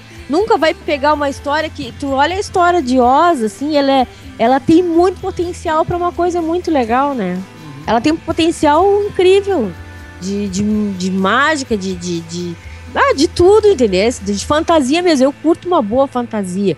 E Oz é um terreno muito fértil. E o troço ficou no arroz com feijão crônico, né? Foi pra mim. Pior é que tinha me dito, não, é legal, não sei o que, é legal e tal, mas eu acho que quem viu com os filhos pequenos e tal, e aí não era pra mim o filme, entendeu? A Disney é muito família, né? Muita coisinha pra família, tem que encaixar pra todo mundo, tem que dar pra todo mundo ver. Então aí às vezes aquilo ali limita a criatividade que podia rolar, né? Sabe qual é a impressão que dá? O cara que dá uma recomendação dessa, ele quer te sacanear. Ele vê assim, porra, perdi R$30 no cinema. Ah, não, mas eu vou passar esse prejuízo pra outro, não. Aí chega e você, pô, olha esse filme. Legal esse filme, dá vontade de dar surra, né? Vontade de processar. Temos um advogado aqui, vamos processar. Eu veria de qualquer maneira, entendeu? Porque eu sou aquele tipo de pessoa que não interessa a crítica. Eu quero saber o que eu vou achar. Eu sempre lembro de Johnny Mnemonic nessa hora. Porque eu colecionava revista de cinema, eu era bem fanático. Hoje em dia eu sou perdidaça assim, mas antes eu tinha que ir ao cinema pelo menos uma vez por semana, no mínimo. Eu lia tudo que era crítica, eu tava sempre ligada. E sentaram a lenha, né, Johnny Mnemonic, né?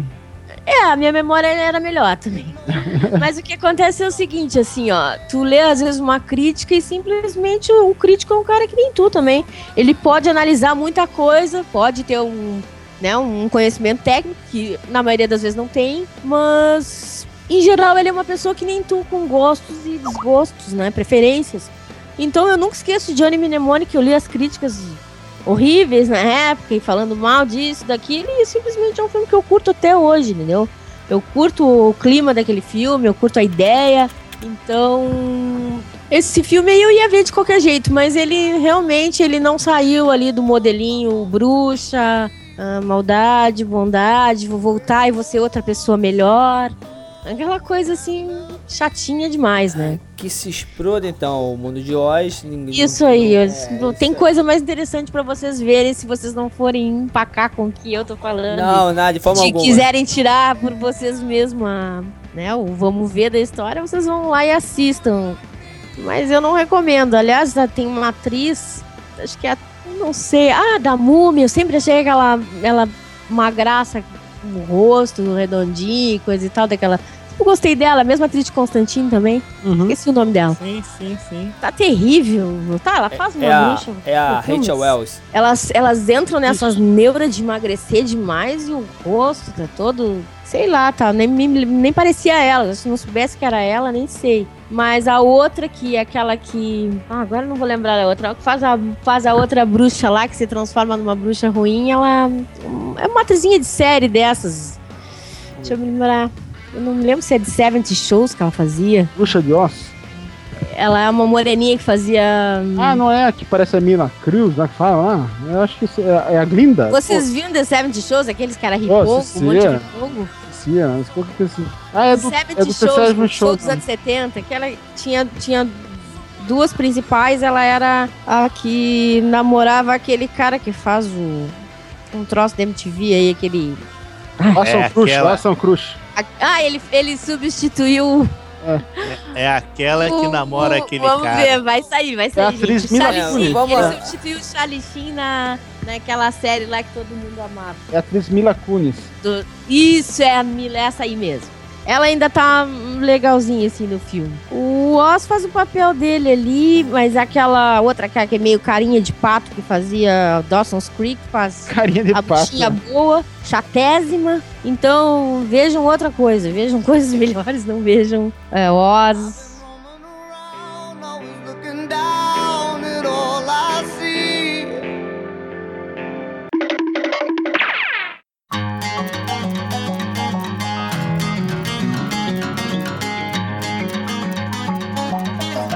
Não damos a mínima pra Oz. Vamos então passar pro Ebony, né? Pra gente encerrar, que a gente já tá tempo pra caramba, cara, de gravação. Ebony, fala aí rapidinho, cara. Dois filmes. Um que você se amarrou e outro que você detestou. Na verdade, só vou falar um só. Porque eu nem sei se eu gostei. Na verdade, eu ainda não sei dizer se eu gostei ou não gostei desse filme, que é o Homem de Ferro 3. Oh, legal. Porque, cara, ele foi diferente dos outros filmes. Assim, dos três filmes, os três são bem diferentes, né? Não, bem diferente não, o 2 e o 1, eles tentam ser... O 2 tenta ser parecido com o 1 e o 3 ele foge completamente a linha, né? Bem diferente. Sei lá, eu não sei, eu fiquei muito em reticência com esse filme. Se tem uma crítica que eu posso fazer, é que a parte final, eu meio que fui perdendo quem era o Tony Stark ao longo da trilogia, ao longo dos filmes. E nesse 3, você não tem aquele, pelo menos o Stark que eu gosto, né, que é aquele sacana... hard, tipo Ultimate, entendeu? Ele é mais um cara que tá querendo... Virou galanzinho de novela, de filme. E até deixar o filme, e até deixar a carreira de super-herói, se eu posso assim dizer. E assim, uma coisa que eu acho muito prejudicial é quando você tem que dizer o Tony Stark vai voltar. Cara, pra que isso, entendeu? Não tem por que fazer esse tipo de observação, né? Enfim, é igual as Aventuras de Pi, como eu tava reclamando, entendeu? O filme todo encanta e no final ele explica tudo o que aconteceu e tira a mágica de tudo que tava acontecendo. E o Homem de Ferro foi um pouco por aí. Acho que foi a única coisa que eu não gostei tanto. O filme não me deixou tão empolgado, mas também não me decepcionou tanto. Todo mundo viu Homem de Ferro? Uhum. Eu vi. Ah, então, assim, querem comentar algo sobre? Eu concordo com a Ebony, é bem diferente e tal. E eu não sei se exatamente me decepcionou, porque como ele disse, tá totalmente fora da linha, mas eu não...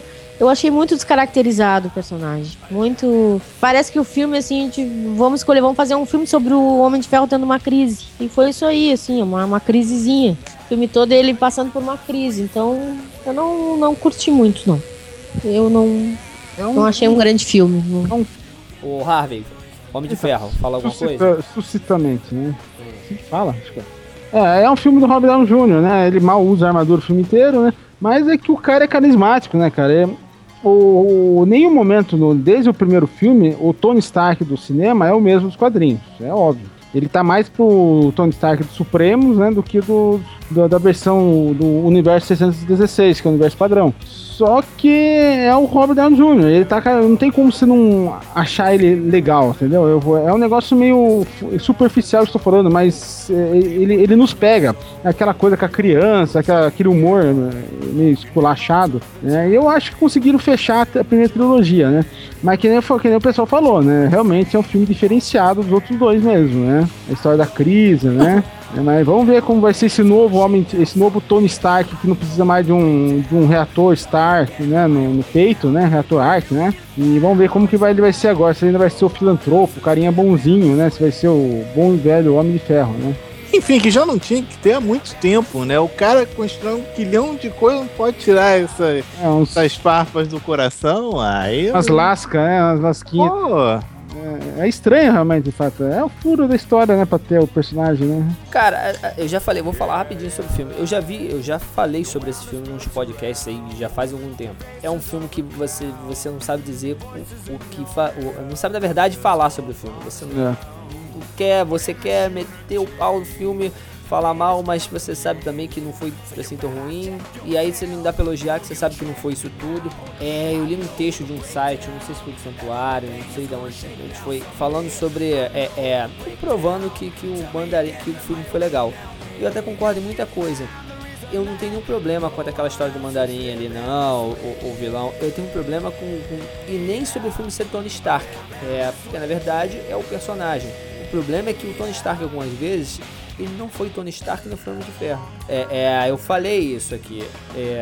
Aquela cena que ele vai invadir lá a fortaleza lá do inimigo lá do Mandarim, cara, ele parecia o 007, entendeu? Ele sabia se camuflar, pegou os segurança tudo, desceu porrada no segurança, entendeu? Então, assim, era um outro personagem. E você não vê Tony Stark fazer isso, seja onde for, nos quadrinhos ou mesmo no filme. Ele não é um lutador, não é um cara com habilidade física, como Capitão América, como qualquer Ele é dependente da armadura. Exatamente, entendeu? Assim, então, assim, na verdade, meio que botaram o cara meio over, entendeu? Meio muito pra cima, muito fodão do negócio. E aí sim descaracterizou. Não era o fato de ser um filme Tony Stark, era o fato que era um Tony Stark, às vezes era o Steve Rogers, às vezes Por isso que eu falei, Billy, pra mim era um filme mais Robert Downey Jr., entendeu? A mesma coisa que aconteceu com Homem-Aranha 3, o filme mais Tobey Maguire, sabe? Mas enfim, mas não é que eu não tenha gostado do 3, né? Do Homem de Ferro 3, né? Gostei, né? Pensei que fosse do Homem-Aranha 3. Aquilo lá, se eu gostar, me jogue numa cela aí. Tem uma coisa errada comigo, eu estou sendo abduzido, coisa do gênero. Mas assim, aquele Mandarim me incomodou sim, cara. Ficou legal, cara, eu achei divertido. Cara, ele o Mandarim tava bacana. Até falar que o Mandarim não era Mandarim. O criador é muito bom, o criador, cara. O ator de Mandarim é figuraça. Eu nunca vi ele fazendo um filme engraçado, comédia.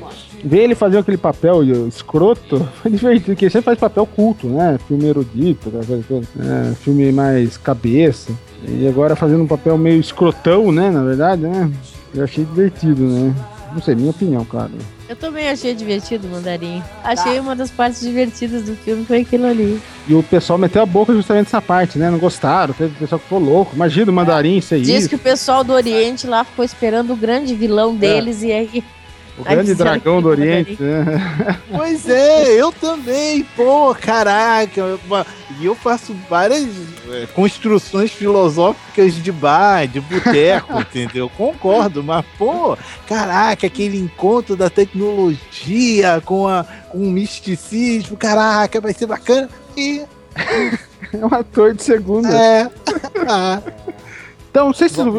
Terminando rapidinho sobre o Mandarim, estão falando que vão fazer um curta-metragem, né, oficial da Marvel, do Mandarim, estão querendo dar uma continuidade. Eles não tiveram peito pra poder assumir esse tipo de coisa, o pessoal começou a reclamar, e aí vão fazer um meio que negócio pra, entre aspas, consertar.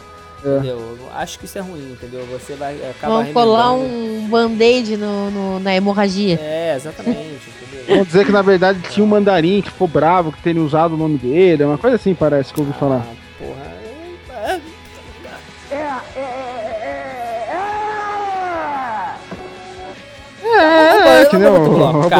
Vamos encerrar, vamos para outro bloco.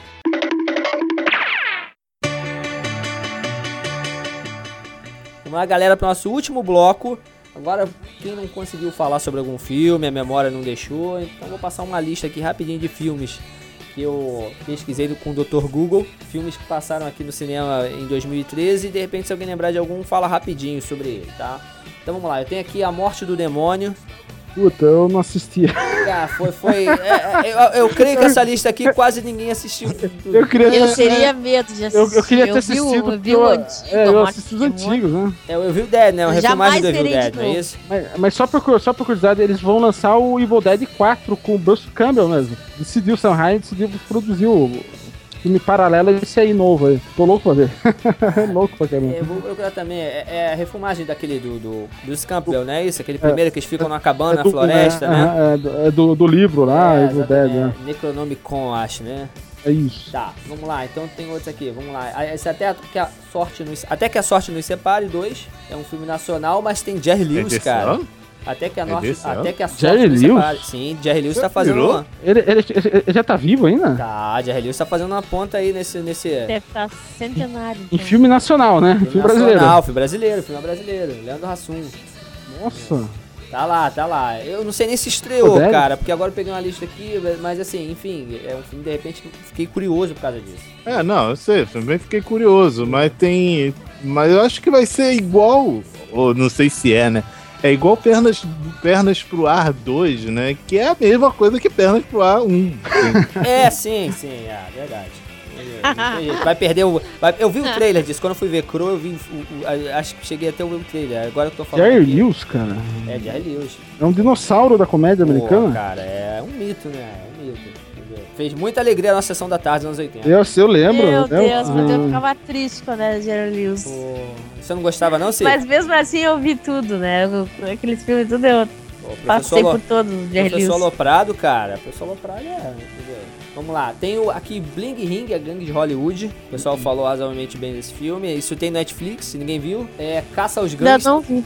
Caça aos Gangsters, ninguém viu. Qual? Caça aos Gangsters. Não. Foi bem falado. Capitão Phillips, que é lá do Tom Hanks.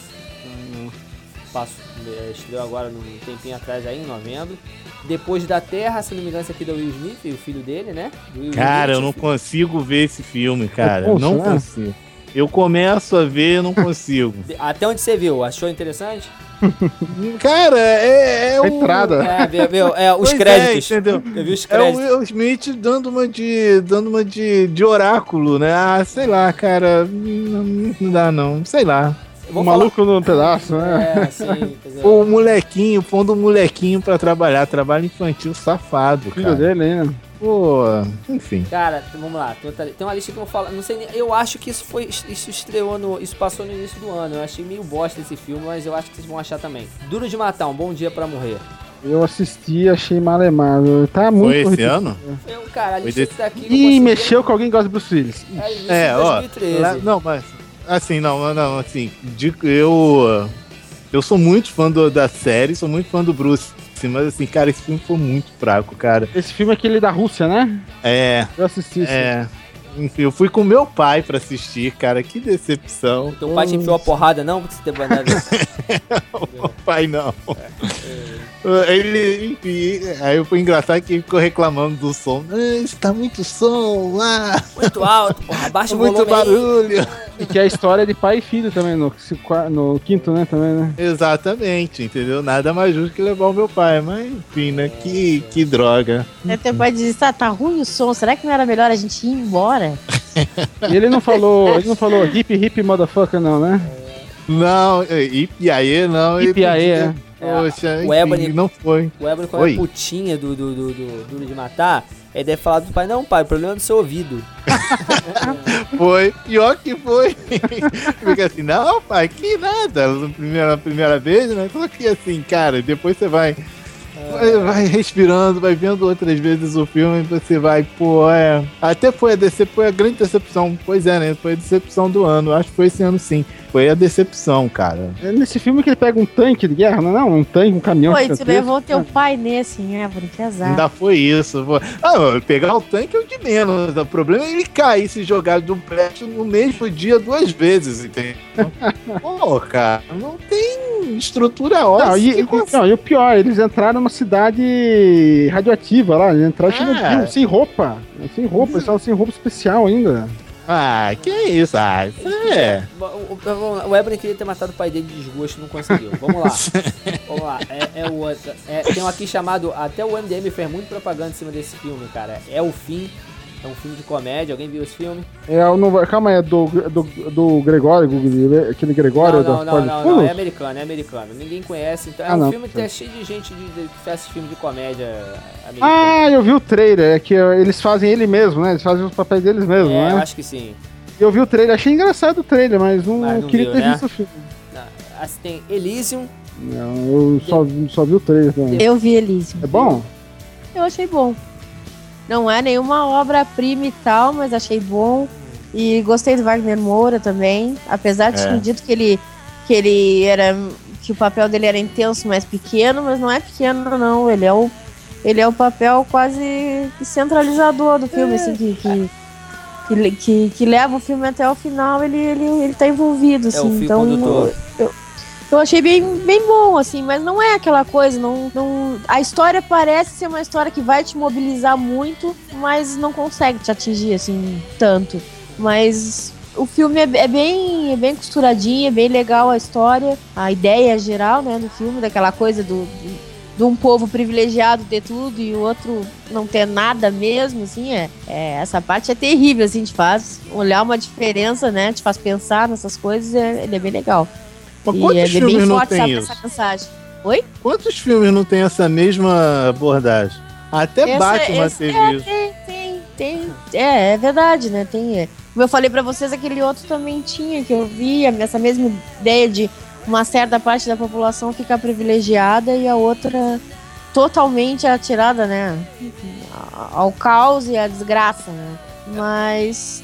ele tem o seu lado legal, tem essa parte moral da história, mas tem a parte legal também da ficção científica, de como era o troço era gerenciado e como podia ter dado, né, uma merda geral no troço exatamente por essa manipulação da tecnológica da maneira como era gerenciado o Elysium. É bem legal essa parte, assim. Eu curti, gostei do Wagner Moura, assim, ele teve, né, da atuação, porque a gente vê muito brasileiro querendo atuar lá fora pra fazer papel micro e passar por Zé Ninguém, né, mas ele conseguiu... Ele, tipo Sônia Braga, assim, que largou aqui pra ser a coadjuvante do Zé Ninguém lá no Cocô do Cavalo do Bandido dos Americanos. Ele conseguiu realmente atuar, né. Eu estranhei um pouco a voz dele no início, assim, mas não deve ser muito fácil, assim, né? Por mais que tu saiba inglês e tudo, tu não é uma língua que tu fala no dia a dia. Ele teve que atuar em cima, e a atuação dele tu não tem o que dizer, assim. Tu sente a atuação natural dele, assim. E eu achei legal, assim, que ele foi o mobilizador dessa história, assim, mas... não é aquele filme, assim, uau, né? Mas ele tem seus méritos. Eu indico. Beleza. A Cif falou que seria um papel pequeno mais intenso, mas ela falou que foi o contrário. Quer dizer, foi um papel grande, mas não foi nada intenso, seu merda. Não.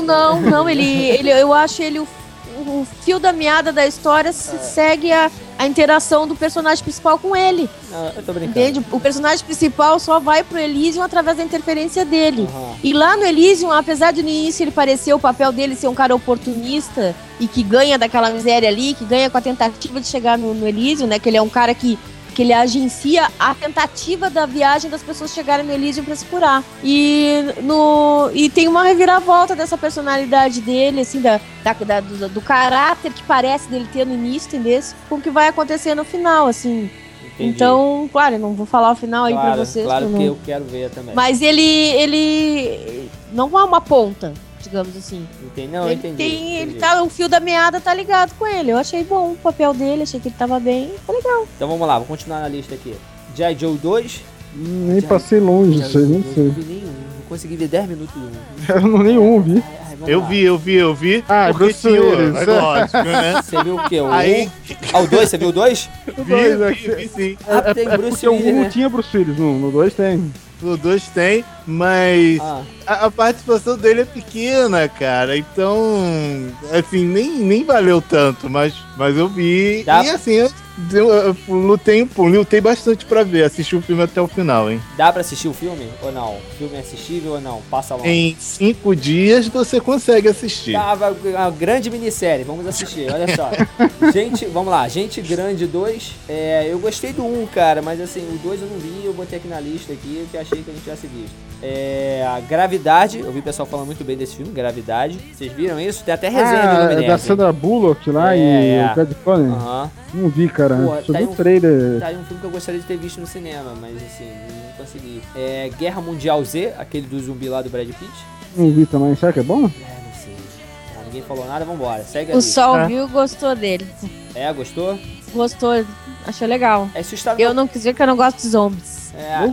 Uns homens meio diferentes, meio lemmings, né? Bom, se tá no Agora tá essa onda zombie, tem zombie pra tudo que é lado. Se está no meu pendrive, vou assistir em breve. João e Maria, Caçadores de Bruxas. Um amigo meu queria ver. Eu vi, não. É filme Sessão da Tarde, na boa. É tipo o Van Helsing? Eu não... É mais ou menos, menos os meses com essa. Pipoca, é aquele estilo aí. Não chega a te emocionar, tem um pouquinho de... Sessão da tarde. Pipoca. Dá pra assistir? Dá pra assistir, mas não é aquele coisa assim, se tu tiver uma lista de coisa melhor pra assistir, assiste outra coisa. Mas se não tiver nada, tu passa um tempinho legal com eles. Dá pra ver. Ouvinte, você entendeu a mensagem. Vamos lá. Jobs é aquele do... Jobs é aquele do Ashton Kutcher? Isso. Caraca, cara. Alguém...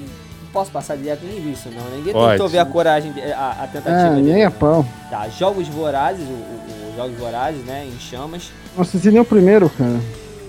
Mas estão falando muito bem desse filme. Eu assisti esse filme ontem. É baseado no livro que é crítica social, né? Eu assisti esse filme ontem. E aí? Vamos falar rapidinho dele. É um filme legal, mas eu creio que seja um filme igual que vocês falaram do Hobbit no início do podcast. Ajuda se você ver o primeiro, porque tem termos, tem coisas na disputa lá, nos Jogos Vorazes, tem alguns fatos que eles falam, que eles citam, que se você não entender, se você não tiver visto o primeiro, você vai ficar meio que boiando.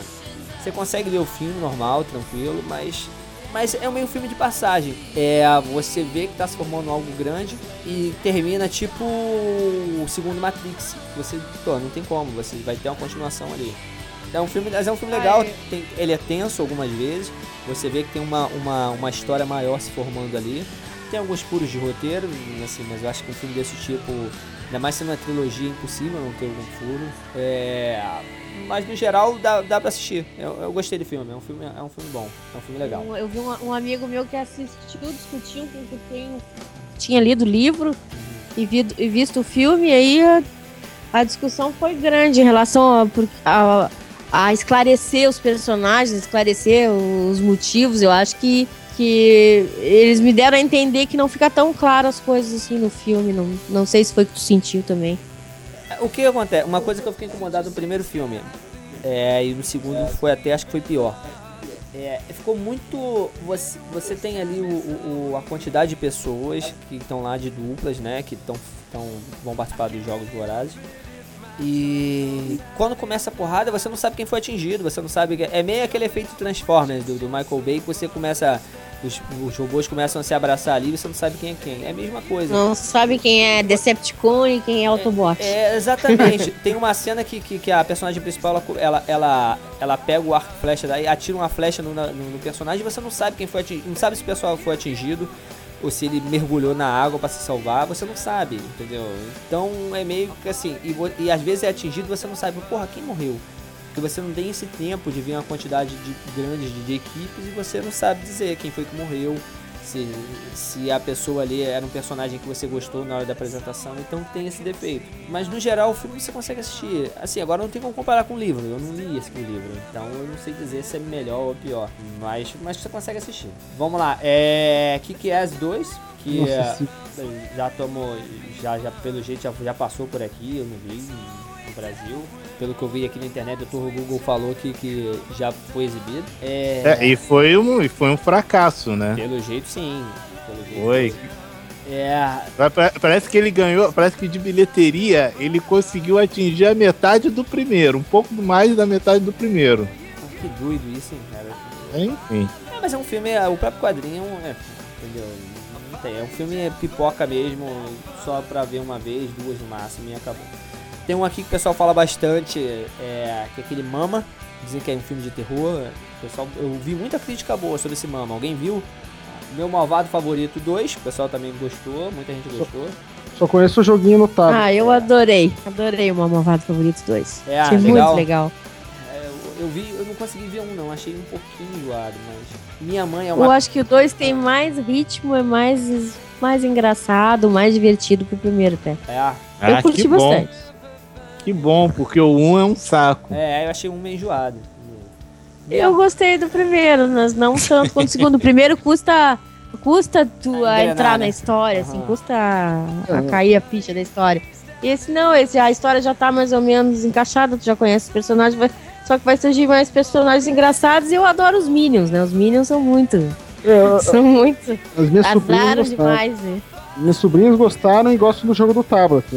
Todo mundo acha que gostou desse Minion, tá misturado desse Minion agora. Vamos lá, Minha Mãe é uma Peça, daquele Paulo Gustavo. Foi desse ano? Foi desse ano.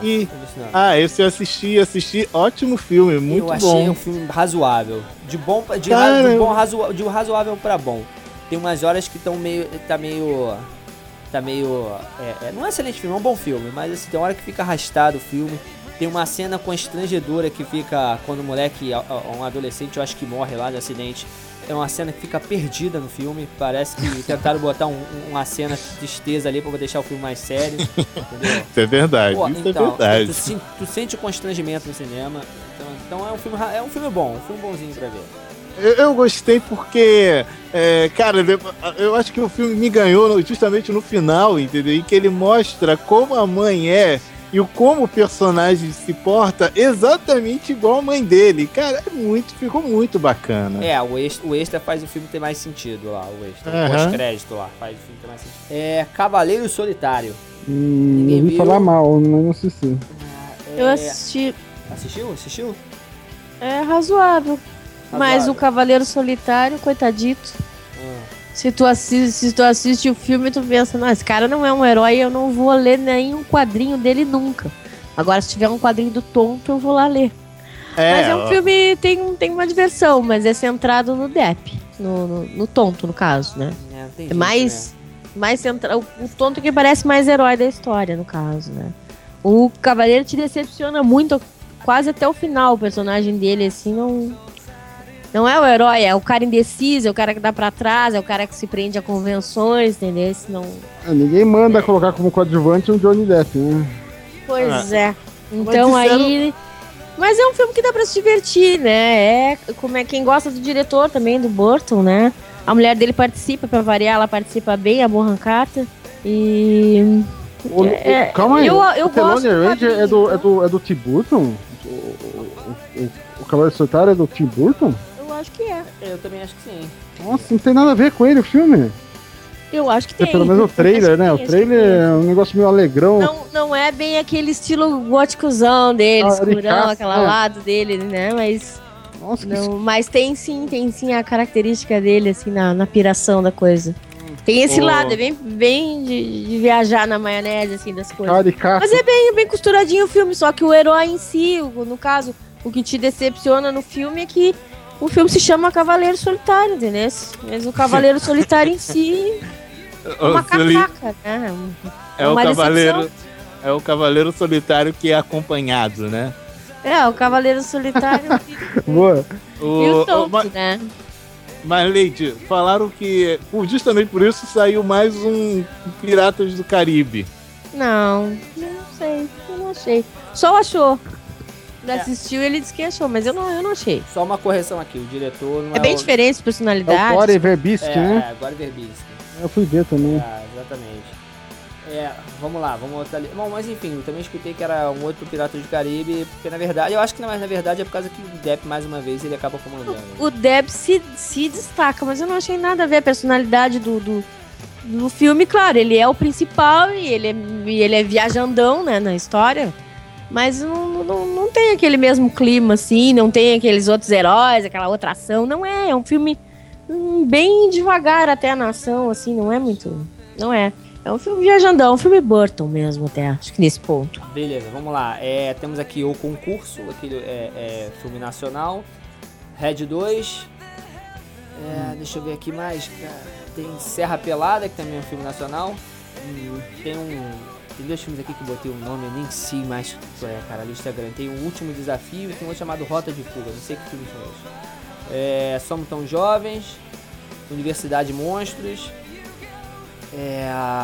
Universidade dos Monstros eu vi. É legalzinho. E eu recomendo também. Muito massa, Universidade dos Monstros. Velozes e Furiosos. Parece divertir. Velozes e Furiosos 6. O Lincoln. Aham. Lincoln. Vocês viram o Lincoln? Alguém viu o Lincoln? Não. Tá. Eu só concordei. Que é isso aí, o seu bico é desse ano. Os Miseráveis. Mais algum aqui, deixa eu ver. Tem o Se Beber Não Case. Se Beber Não Case, o terceiro Se Beber Não Case foi no início do ano, não foi? Foi sim. Eu tenho que assistir isso aí. Eu achei o mais fraco dos três. Poxa, ele foi mais fraco. Mas tem aquela piração de bebê, esquecer, essas coisas? Cara, tem, mas uma certa parte do filme que já não adianta mais, entendeu? Não tem, na verdade. O que acontece? É um resquício da história dos dois filmes anteriores. E que história ali é meio que uma conclusão mesmo da saga, não tem jeito ali. Coisas muito focado também naquele chinesinho lá, naquele chinesinho maluco lá, que eu esqueci o nome. A conclusão é que esse bebê não case, né? Mas não tem nada de bebê. Tem uma parte do filme que tem isso, mas isso aí é mais pra frente. Já não faz muito sentido, entendeu? Ter esse tipo de coisa, mas... Eu li uma reportagem parece que o New York Times, um desses jornais americanos, aí debochando da escolha dos nomes dos filmes aqui no Brasil. E esse bebê não case é um deles. Hangover, né? Que eles usaram como exemplo, que não tinha nada a ver, que era Hangover e... O que significa Hangover? O que significa? Ressaca, né? Ressaca. Que aí tem um outro filme, que é... Eu vi esse filme, que é de comédia também, que eles entram no ofurô, numa banheira, que viajam pro passado. Ah, eu vi o trailer, só que eu não assisti também. Que o filme, que o nome dele é A Ressaca. Só que não tem nada a ver, o nome original dele não é, mas aí ele batizaram de A Ressaca, entendeu? Então quer dizer, tudo trocado. Isso aí é que nem o Senhor Destino e o Doutor Destino e o Senhor Mistério. Porque o Dr. Doom é Senhor Destino aqui no Brasil e o Dr. Fate, no caso, não pode ser porque já estava tomado o nome. Trocaram e aí acabou que cada um fica com o nome errado. E o último aqui da lista é aquele Velozes e Furiosos 6, alguém viu?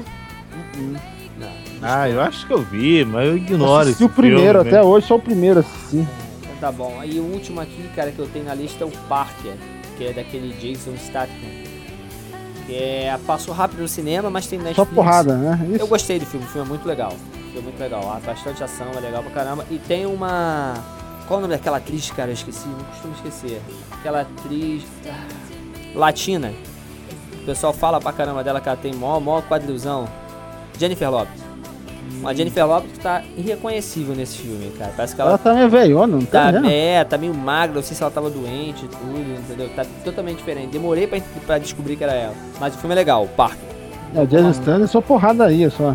Vamos agora pra consideração final, cara. Tem muita coisa aqui, beleza? Hobbit. Beleza. Tá, então vamos lá.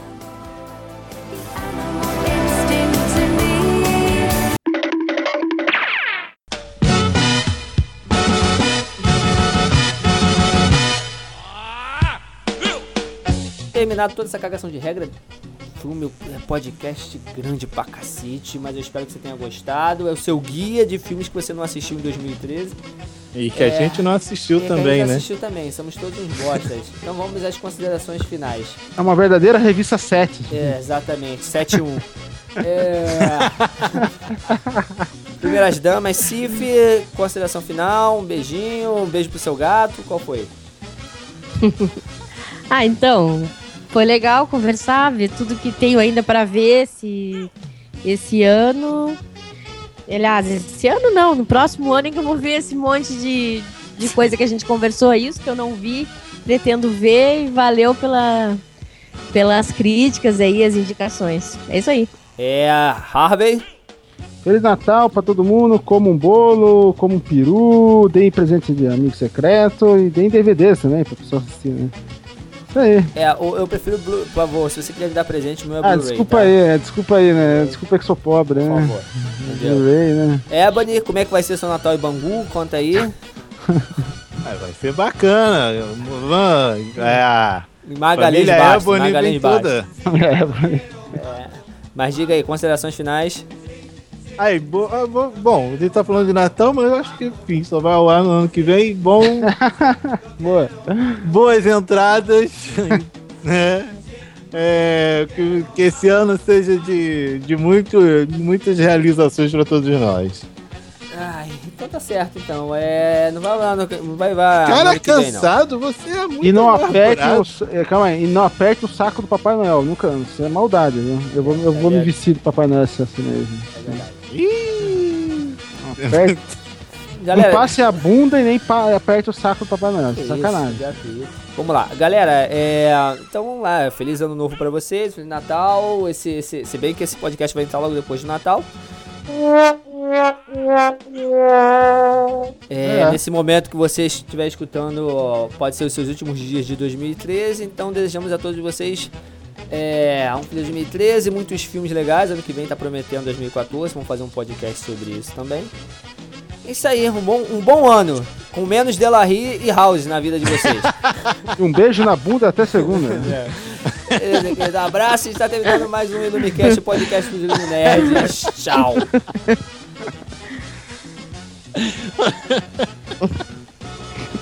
Que engraçado. Eu não sei do que foi pior, cara. Você fala do House ou depois beijo na bunda. Ai, essa foi ótima. O beijo na bunda é por e até por conta do Harvey. É beijunda. Tanto beijo quanto a bunda. Eu não tô nada disso. É tudo por conta do Harvey. Eu não tenho nada a ver com isso.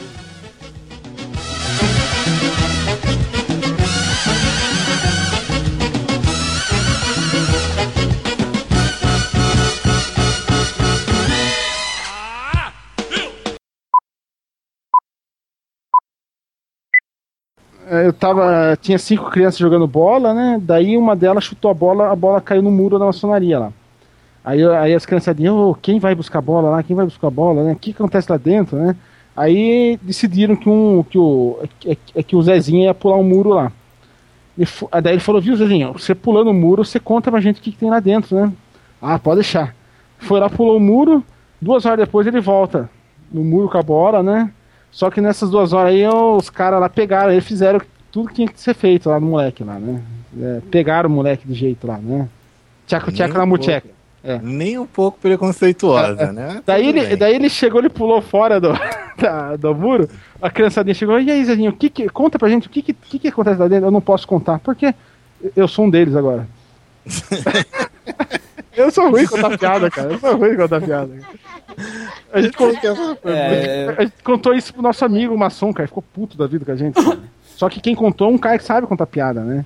Ah, tá. Não, Esqueceu de alguns detalhes aí. Que o moleque pulou em cima da... Eu conheço a piada. Ah, sabe a piada. O moleque pulou em cima da mesa na hora que tava tendo a reunião. Aí, que esse moleque aí interrompeu a nossa reunião. Vamos comer o rabo dele. Aí pegaram com o rabo dele.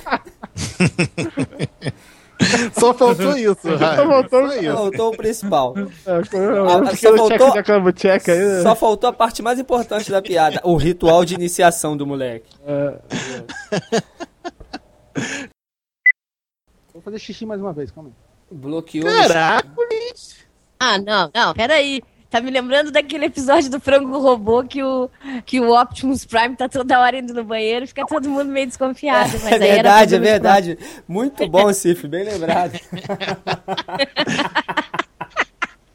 Bem lembrado desse episódio, cara.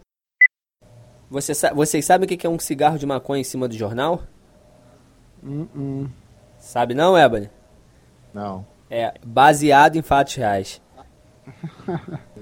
Eu acho que o da motocicleta privada tá melhor, não tá? Deus do céu. Não, preferi esse. Eu até que vi alguns daqui dessa lista. Pô, cara, o gato tá muito viado, você tá vendo? O gato da Cif aprova essa piada, cara. É, a erva, né? Cheira, tadinho do meu gato. Vamos lá, agora vamos, né? Porque senão já temos extra, Não vou ler comentário, House, eu não vou ler comentário. Entendeu? Por que ele tá querendo isso? Eu acho que a gente lê comentário, mas eu não vou ler comentário. Eu não lerei, eu acho que vocês também... Alguém aí quer ler comentário? Não. Silêncio. Não, se o House quer, por que a gente vai querer também? Né? É, claro. House, o silêncio será a sua resposta. Se o House quer, por que a gente vai fazer, né? O Ebony também aproveita, ele não tá aqui, tu tá zoando, né?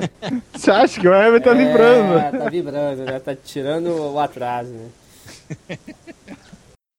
Ainda bem. Até um outro dia.